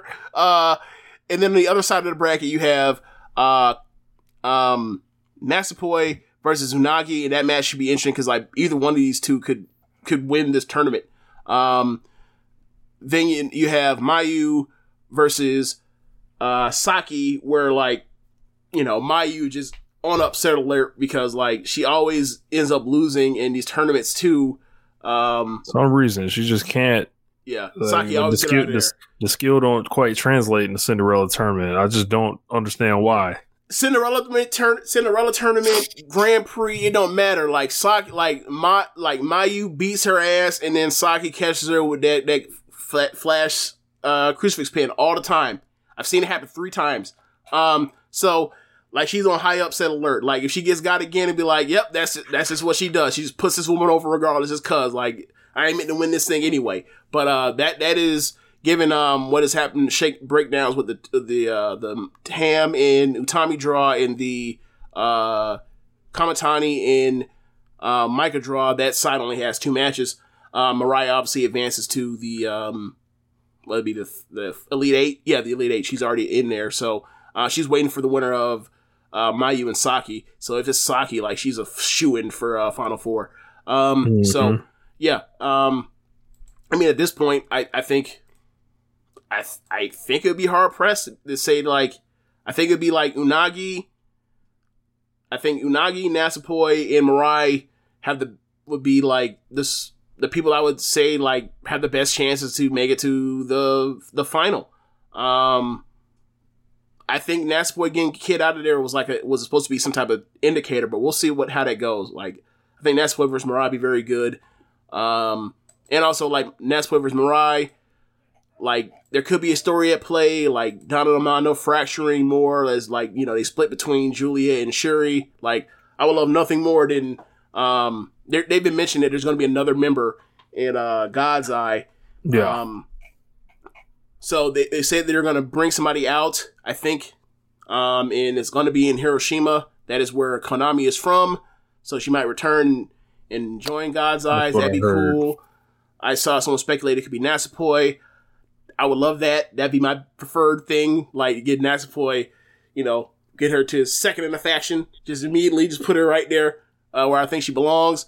Um, and then there's also uh, someone mentioned like you know, given the the history of not the history, but given like Syuri's background as a you know martial artist, like she might want somebody from like outside with a martial arts background. You look at New Blood One, um, and you think of like uh Tomoko and Indaba from uh Just Tap Out. So like, you know, like Stardom ain't got no problem buying the rights to someone from Just Tap Out. That's what happened with Micah. So like any of the I've seen, you know, Konami, Syuri, great relationship. Let's do it. Konami, uh, sorry, uh, Syuri and uh, Natsupoi, great relationship. Let's do it. Bringing in a bringing in a younger girl with a martial arts background makes all the sense in the world. Can also be like could play as a pin eater or whatever else. Makes all the sense in the world for me. Like any of them three options I've heard about sound good. Like and but in the meantime, between time, Syuri, Ami, and Mirai, who the fuck's beating them? Uh, hey man, I'm I'm down with the God's eye, man. Yeah, same here. So uh, that's the end of the show. Uh, unless you have anything else to. We didn't talk about TK and the bots. Oh, let's get to it. Um, Let's get to it. TK and the bots. Can you pull up the tweet? I got the tweet. So Tony Khan tweeted, An independent study has confirmed much of the staunch anti AEW online community aren't real individuals. That's right, fakes. Uh, it's a staff running thousands of accounts and an army of bots to signal boost them. Look closely. These aren't real people. Who would pay for such a wildly expensive thing? Research this one yourselves. You internet detectives thrive in these situations. Speaking of wild things, you won't want to miss Moxley versus Wheeler Yuta on Rampage tonight. Their boiler room staff is going to be working overtime on a Friday, and I love it. Ever wonder why so much of the activity on these accounts is retweets and replies? Like, who actually has 80% of their activity as straight up retweets? He then continued to be entertaining on Twitter for most of the day. From there, alluding, you know, acting like he, like alluding that he pays Bryan Alvarez. He's to have to take Bryan Alvarez's uh, monthly stipend away for it, reporting something incorrectly, and then telling Bryan he can keep the 200k since they squared it away, and you know, and Dave will keep his as well. Uh, launching that meme back into um, existence. Uh, all this shit was pretty funny. I don't know what to do with Tony Khan. Like, are there bots out there? Obviously, like there are bots out there um, that you know help you know stoke some some flame during the 2016 election, the 2020 election uh, from Russia. Uh, hmm. And there obviously are there obviously are bots for companies to want to um, push engagement to then sell this engagement as um, being meaningful for why they are highly valued. Like they sell it, it so like that's that's everybody. But like you're not going like I don't care. I don't. I do not care how big of a WWE fan or supporter or apologist you are. There is no way. I don't care. I could talk to Vince McMahon myself. There's no way in fucking convince me face to face that like there is not he is not paid for bots to help engagement for on, online. Like I think I think you have to be like I don't know what the level of naivety you would, it would take for you to think that like nah he has never or they have never done that. Of course they've done that. Not like, because it's them, a but because like come from right. And it's not because of it's not because of uh it being um because it's them and they're evil. It's because like I think I think everybody does this. Like I think every entertainment major entertainment like, uh, company does this. Like we've heard for years about people like getting f- spots on like for Spotify listens, bots to do that. Um, for for people faking their Instagram uh, followers and stuff like that. And um, as far as like the anti AW stuff, like it's real easy to set up a bot to do what you want to do to to to signal boost something that is like you know like you give some real stuff in there and you mix it with the bot and then that shit explodes. Like i fully believe like that there's like you know if if something is important as an election this could get used for right? Like you telling me that like someone in a much lower stakes situation like that professional wrestling is compared to politics like you telling me that they wouldn't do this to like like we know they pay for fast national numbers to troll them with to release on weeks that the numbers may be low and then they disappear on weeks like this like when rampage did 600k and 0.25 in the demo. We didn't get any fast nationals this week. Uh, so do i believe that there's something possibly like this? Yes i do. Um, it's fun to laugh at. I, I, think a lot of the people that have proclaimed themselves to be anti AEW have taken up um, calling themselves bots now. Right. Because um, they're like offended because like they think that Tony Khan is saying like people that criticize him are are non real people. When I was like, nah, what he's saying is is that like the people uh, is that there are fake accounts or dummy accounts, if you will, or you want to call it, that, that are retweeting boost. and replying and adding engagement to people that have this anti that have this you know anti AEW stuff. And like I think people got are like either don't understand it or understand it and are furious to think that like wow like people don't, pe- people don't really like rock with me like I'm actually like being used and like I like look man like I think I think if you're like online we, I feel like if seen we've seen people run the anti AEW grift. Like it's an easy Yeah. way to to Yeah. try to get an audience. Like Yeah. to like if you're like, yo, I want to. I'm not even going to name no accounts to signal boost anyone, but there are accounts that have like made their thing. Oh, what's working for Jim Cornette? All right, I'm gonna just do that. I'll set up a a botch page. I'll set up uh, a bunch of different ones to, to retweet each other. I'll clip stuff out of context. Like we've seen all these people do Yeah. these things. Yeah, and it was just it was just funny seeing like all the hit dogs holler. Yes. It, it was, it was really fun, and I was like, because one for me is like, I'm not anti WWE. I'm anti like stuff I think is crummy, right? Like when NXT is like, I'm not one of those people that think like NXT is completely different from WWE. It's like, nah, they were more or less doing like a dub, a version, uh, indie, indie version of what WWE would do, right? But whatever. Like when they come out here and they have like the you know night ones or uh Becky Becky Bianca's, I praise them like you just heard me la- the week before. Like when they're out here and they like and they do like lame matches like Ronda in in Charlotte, then I'm going to say that shit sucked. And unfortunately, like they have a bad ratio right now. Like I, I- and I always hope it turns around. Like the reason why we review these pay per views, I dra- I can't drag you almost kicking and screaming to do these reviews every month, because like there's no reason why they can't have a good show. I just saw them have a good WrestleMania night. Like there's no reason why they can't be their what they do on pay per view. They just don't because they got someone that that's fucking up their uh fucking up their storylines uh, left and right. Who's the head booker, which stinks. Um, but yeah, like so people that were mad is like I, at first I was like my, my initial reaction was to be like, yeah, I, I think I'm gonna need to hop off of here because I don't want to see none of this shit. They ain't gonna like how he reacts. I don't. They, ain't gonna- they they're not gonna they're not gonna react fond to this. And I was like, I don't know how. And then like I saw them all call themselves bosses. Like, oh, you misunderstood what he was saying. Okay, I'm in. I'm in. Like y'all are just so mad y'all didn't even realize what he was saying. Okay, I'm in, I'm in here. Uh, so like, what were your what were your favorite things that you saw? Oh man, I Just them I- calling themselves bosses or more? I think the whole thing with them calling themselves bots, people um, proclaiming that they are anti AEW openly now, at least like they're willing to put their name on it to yeah, told them themselves. to yeah. to be offended by this Yeah. or whatever. Um, these people that, that swear up and down, they're just like, oh, you know, they don't even care about AEW or anything like this. It's like it's it's just You- funny. You, care Um, enough to apparently consider yourself to be anti. That's weird. yeah, That's weird. I like Yeah. pro wrestling. I'm anti a pro wrestling promotion. Okay. Yeah. What did they do? Um, They didn't do wrestling that like. All right. I mean, I, I can I can somewhat understand that. Like, I, I mean, there's a lot of they stuff. I- said mean things, you know. Yeah. they, they keep talking about the wrestling that I watch being bad. Oh, so they're working.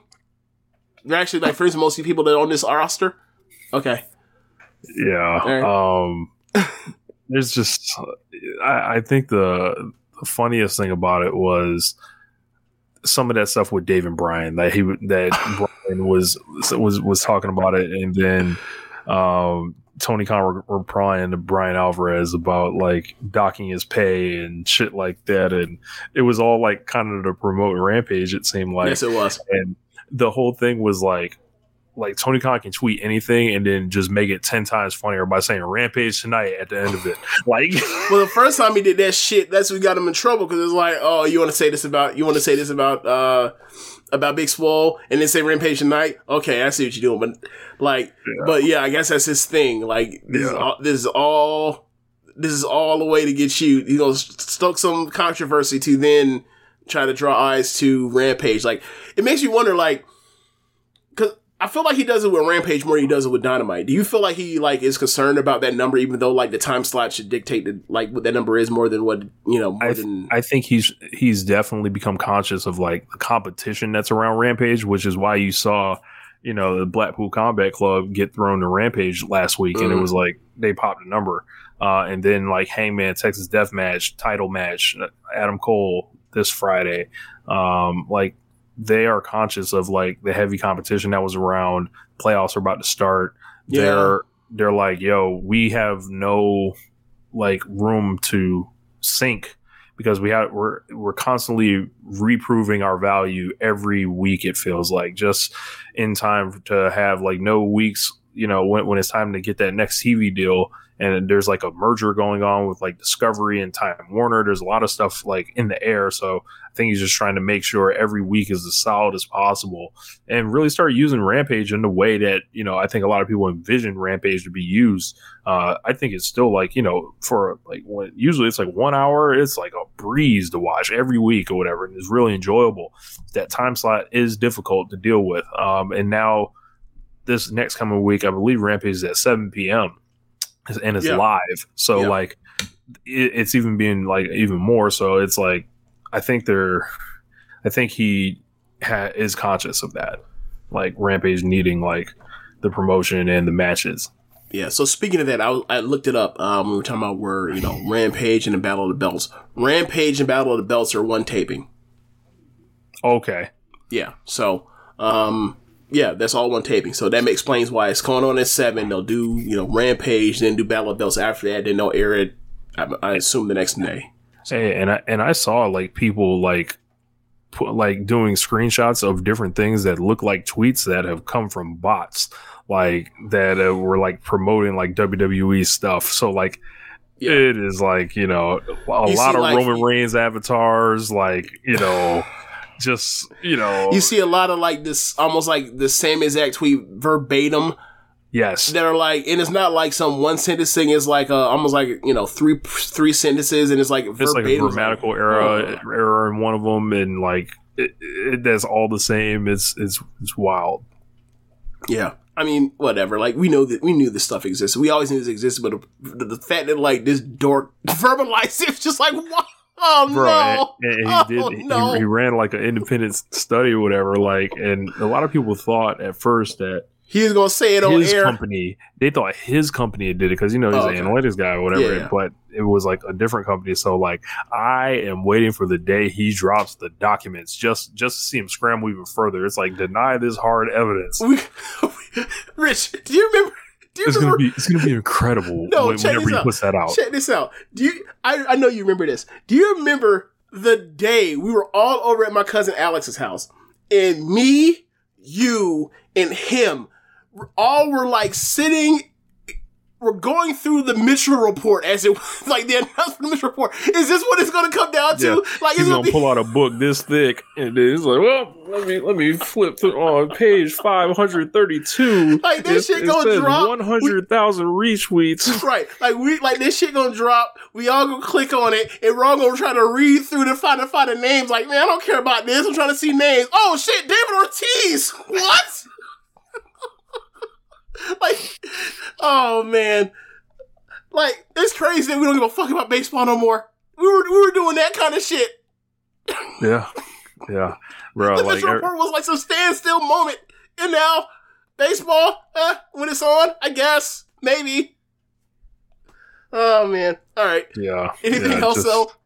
Just if y'all want some real entertainment, go through the quote tweets for that uh, in the comments because, as James mentioned, a lot of hit dogs. Yeah, yeah. Well, I guess I am anti. I guess I am anti AEW. Well, you verbalized it, not us. Um. Yeah. So that's the end of the show. Thanks y'all. Thank y'all for listening. If you are um listening from the stream, um. No, also, actually, first things first. Thanks for listening, but uh, be sure to rate us on app you're using to listen to this with. Um, and um, if you're on the stream watching this on, on Twitch, hit us up with the bits. Uh, if you're listening on the podcast forum, go to our RedCircle and drop us off with a donation. Donations. And be sure to uh, listen to other shows on the network besides Nation Radio. You have Keeping It Strong Style, The Ricky and Clyde Wrestling Show, Grown Men Watch This Shit, The Grave Consequences Podcast, 8 Bit Suplex, All Things Elite, Great Oh. Match Generator, and AEW Match Guide. I went on a spree of accounts I knew that would be on that bullshit and just started naming them on, on my timeline, and it was it was pretty fun. So check that out. Yo, and also uh while you're at it, um be sure to check out um I have to I, I think we'll link to it in the um in the uh, description of this podcast, but be sure to check out the uh our LOP all-time draft. Oh Um, yeah, It is me and Rich and Sam, Sir Sam, and Imp, um, and a lot of guys from uh, Lords of Pain wrestling headlines. Uh, and we're we're in an all time pro wrestling draft um, right now. I think we're at like round ten or eleven right now. Yeah, I Um, just I just made my tenth round pick. Okay, who you take? I took our uh my last pick was Ultimo Dragon. Right. Yeah. Okay. Yeah, I guess so- we can go through who we have so far. Oh, Like okay. so uh my first round pick was I had the seventh pick. I believe James had the thirteenth pick. So Yes. and then the snake. In a fourteen in a fourteen person draft. Yep. So I got Kenny Omega, Kenta Kobashi, Will Ospreay, Kota Ibushi, Shingo Takagi, Jushin Thunder Liger, Syuri, Holy Demon Ar- Army, Toshiaki Kawada, and Akira Taue, Drew McIntyre, and Ultimo Dragon have been my first ten rounds. Yeah. So uh, my my picks because uh, I, I don't think I'm at I think I'm at nine right now, but I have Ric Flair, Kurt Angle, Rey Mysterio, the Young Bucks, Adam Page, Hangman, uh, DIY, Tommaso Ciampa, Johnny Gargano, uh, Tomohiro Ishii, Mayu Iwatani, Hiromu Takahashi, and Tetsuya Naito.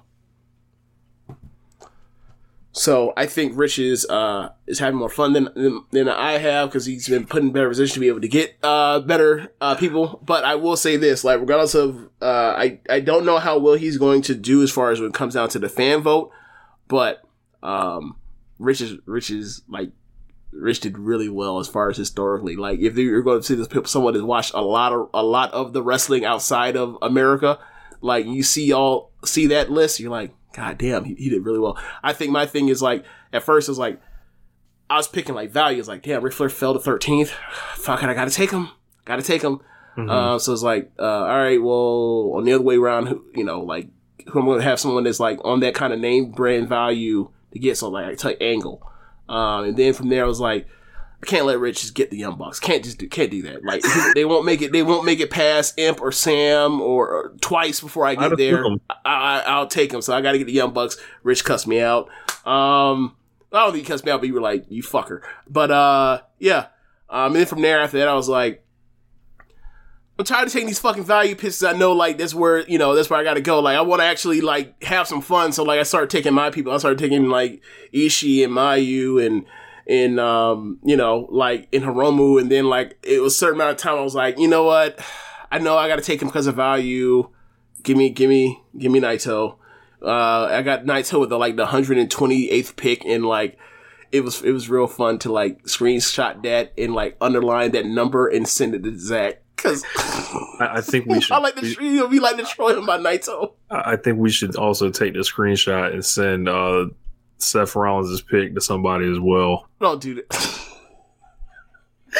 But I've got a I've got a really great uh, I've got a big board uh, of guys to go through, and so after the first ten rounds, like you know, most of like the supreme like unfuckwithable talent is gone. Oh yeah, But there's like there's still tons of like it's an all time draft of anyone in the Yeah. world anywhere. I have like a, a ton of people. I have like I'm drafting someone I know no one's gonna draft. Like and it's gonna be it's gonna be incredible because what I'm gonna do with them is like uh, I don't know if people are gonna gonna get it, but I know I'm gonna be supremely entertained at the thought of it. So yeah. I haven't even I haven't even I've been just drafting. I haven't even thought about like I've been drafting more with the sense of like oh, I've been just talent. for incredible wrestlers. Like I, yeah, my, my thing is I'm, I'm not, uh, I haven't even thought about like uh like putting together a card. Like I'll worry about that once I get the roster.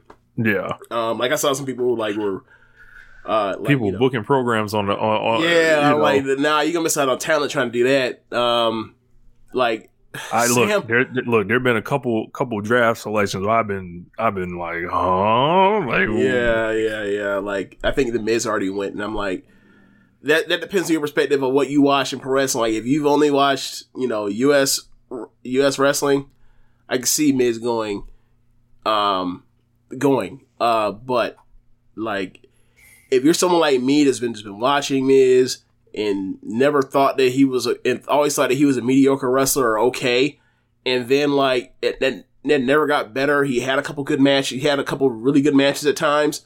Um, and like he, you know, he peaked in 2016 and then like he's been stale ever since. Like I, that doesn't enthuse me to go get him. Like no, no, no. I, I mean, I still like him, no shade, but like it's a historical draft. I think I'll, I, I think that there's more. I think there's too much talent out there for me to just go with a guy that's been stale for five years. I, like if your whole thing is like, well, look how decorative he is. Like, well, I mean, I don't give a shit. Like he was put, he was put, he was chosen. Yeah, decoration. That's like what? Like that's like the Booker man decided that. Like, Like- what did he do? Like, Yeah, and I mean, like, it's it's so different when you look at like the accomplishments of like, especially like what those accomplishments used to mean compared to now. right, right. Yeah, like it, it's a little different. Like, I mean, Miz was a fucking WWE champion uh last year, and it's like, come on now. Does anybody does anybody even think that make that sounds real- that sounds like that sounds like it makes sense based off of the year he had leading up to it and after it? Yeah, Yeah, so there's you know, but whatever. Like, if you want to draft him, you want to draft him. But like, I, it, w- I wouldn't have drafted him. I understand. If, I understand he got drafted, but that wouldn't have been me.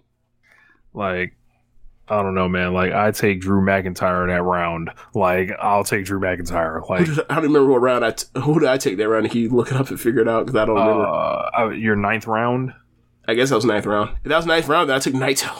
Yeah, yeah. So Drew McIntyre, Tetsuya Naito, The Miz. Something doesn't quite. yeah. Uh, but anyway, uh, be sure to race app you're. I already went through the whole spiel. Yep. Like I did. I went through. Yeah, yeah. Holla.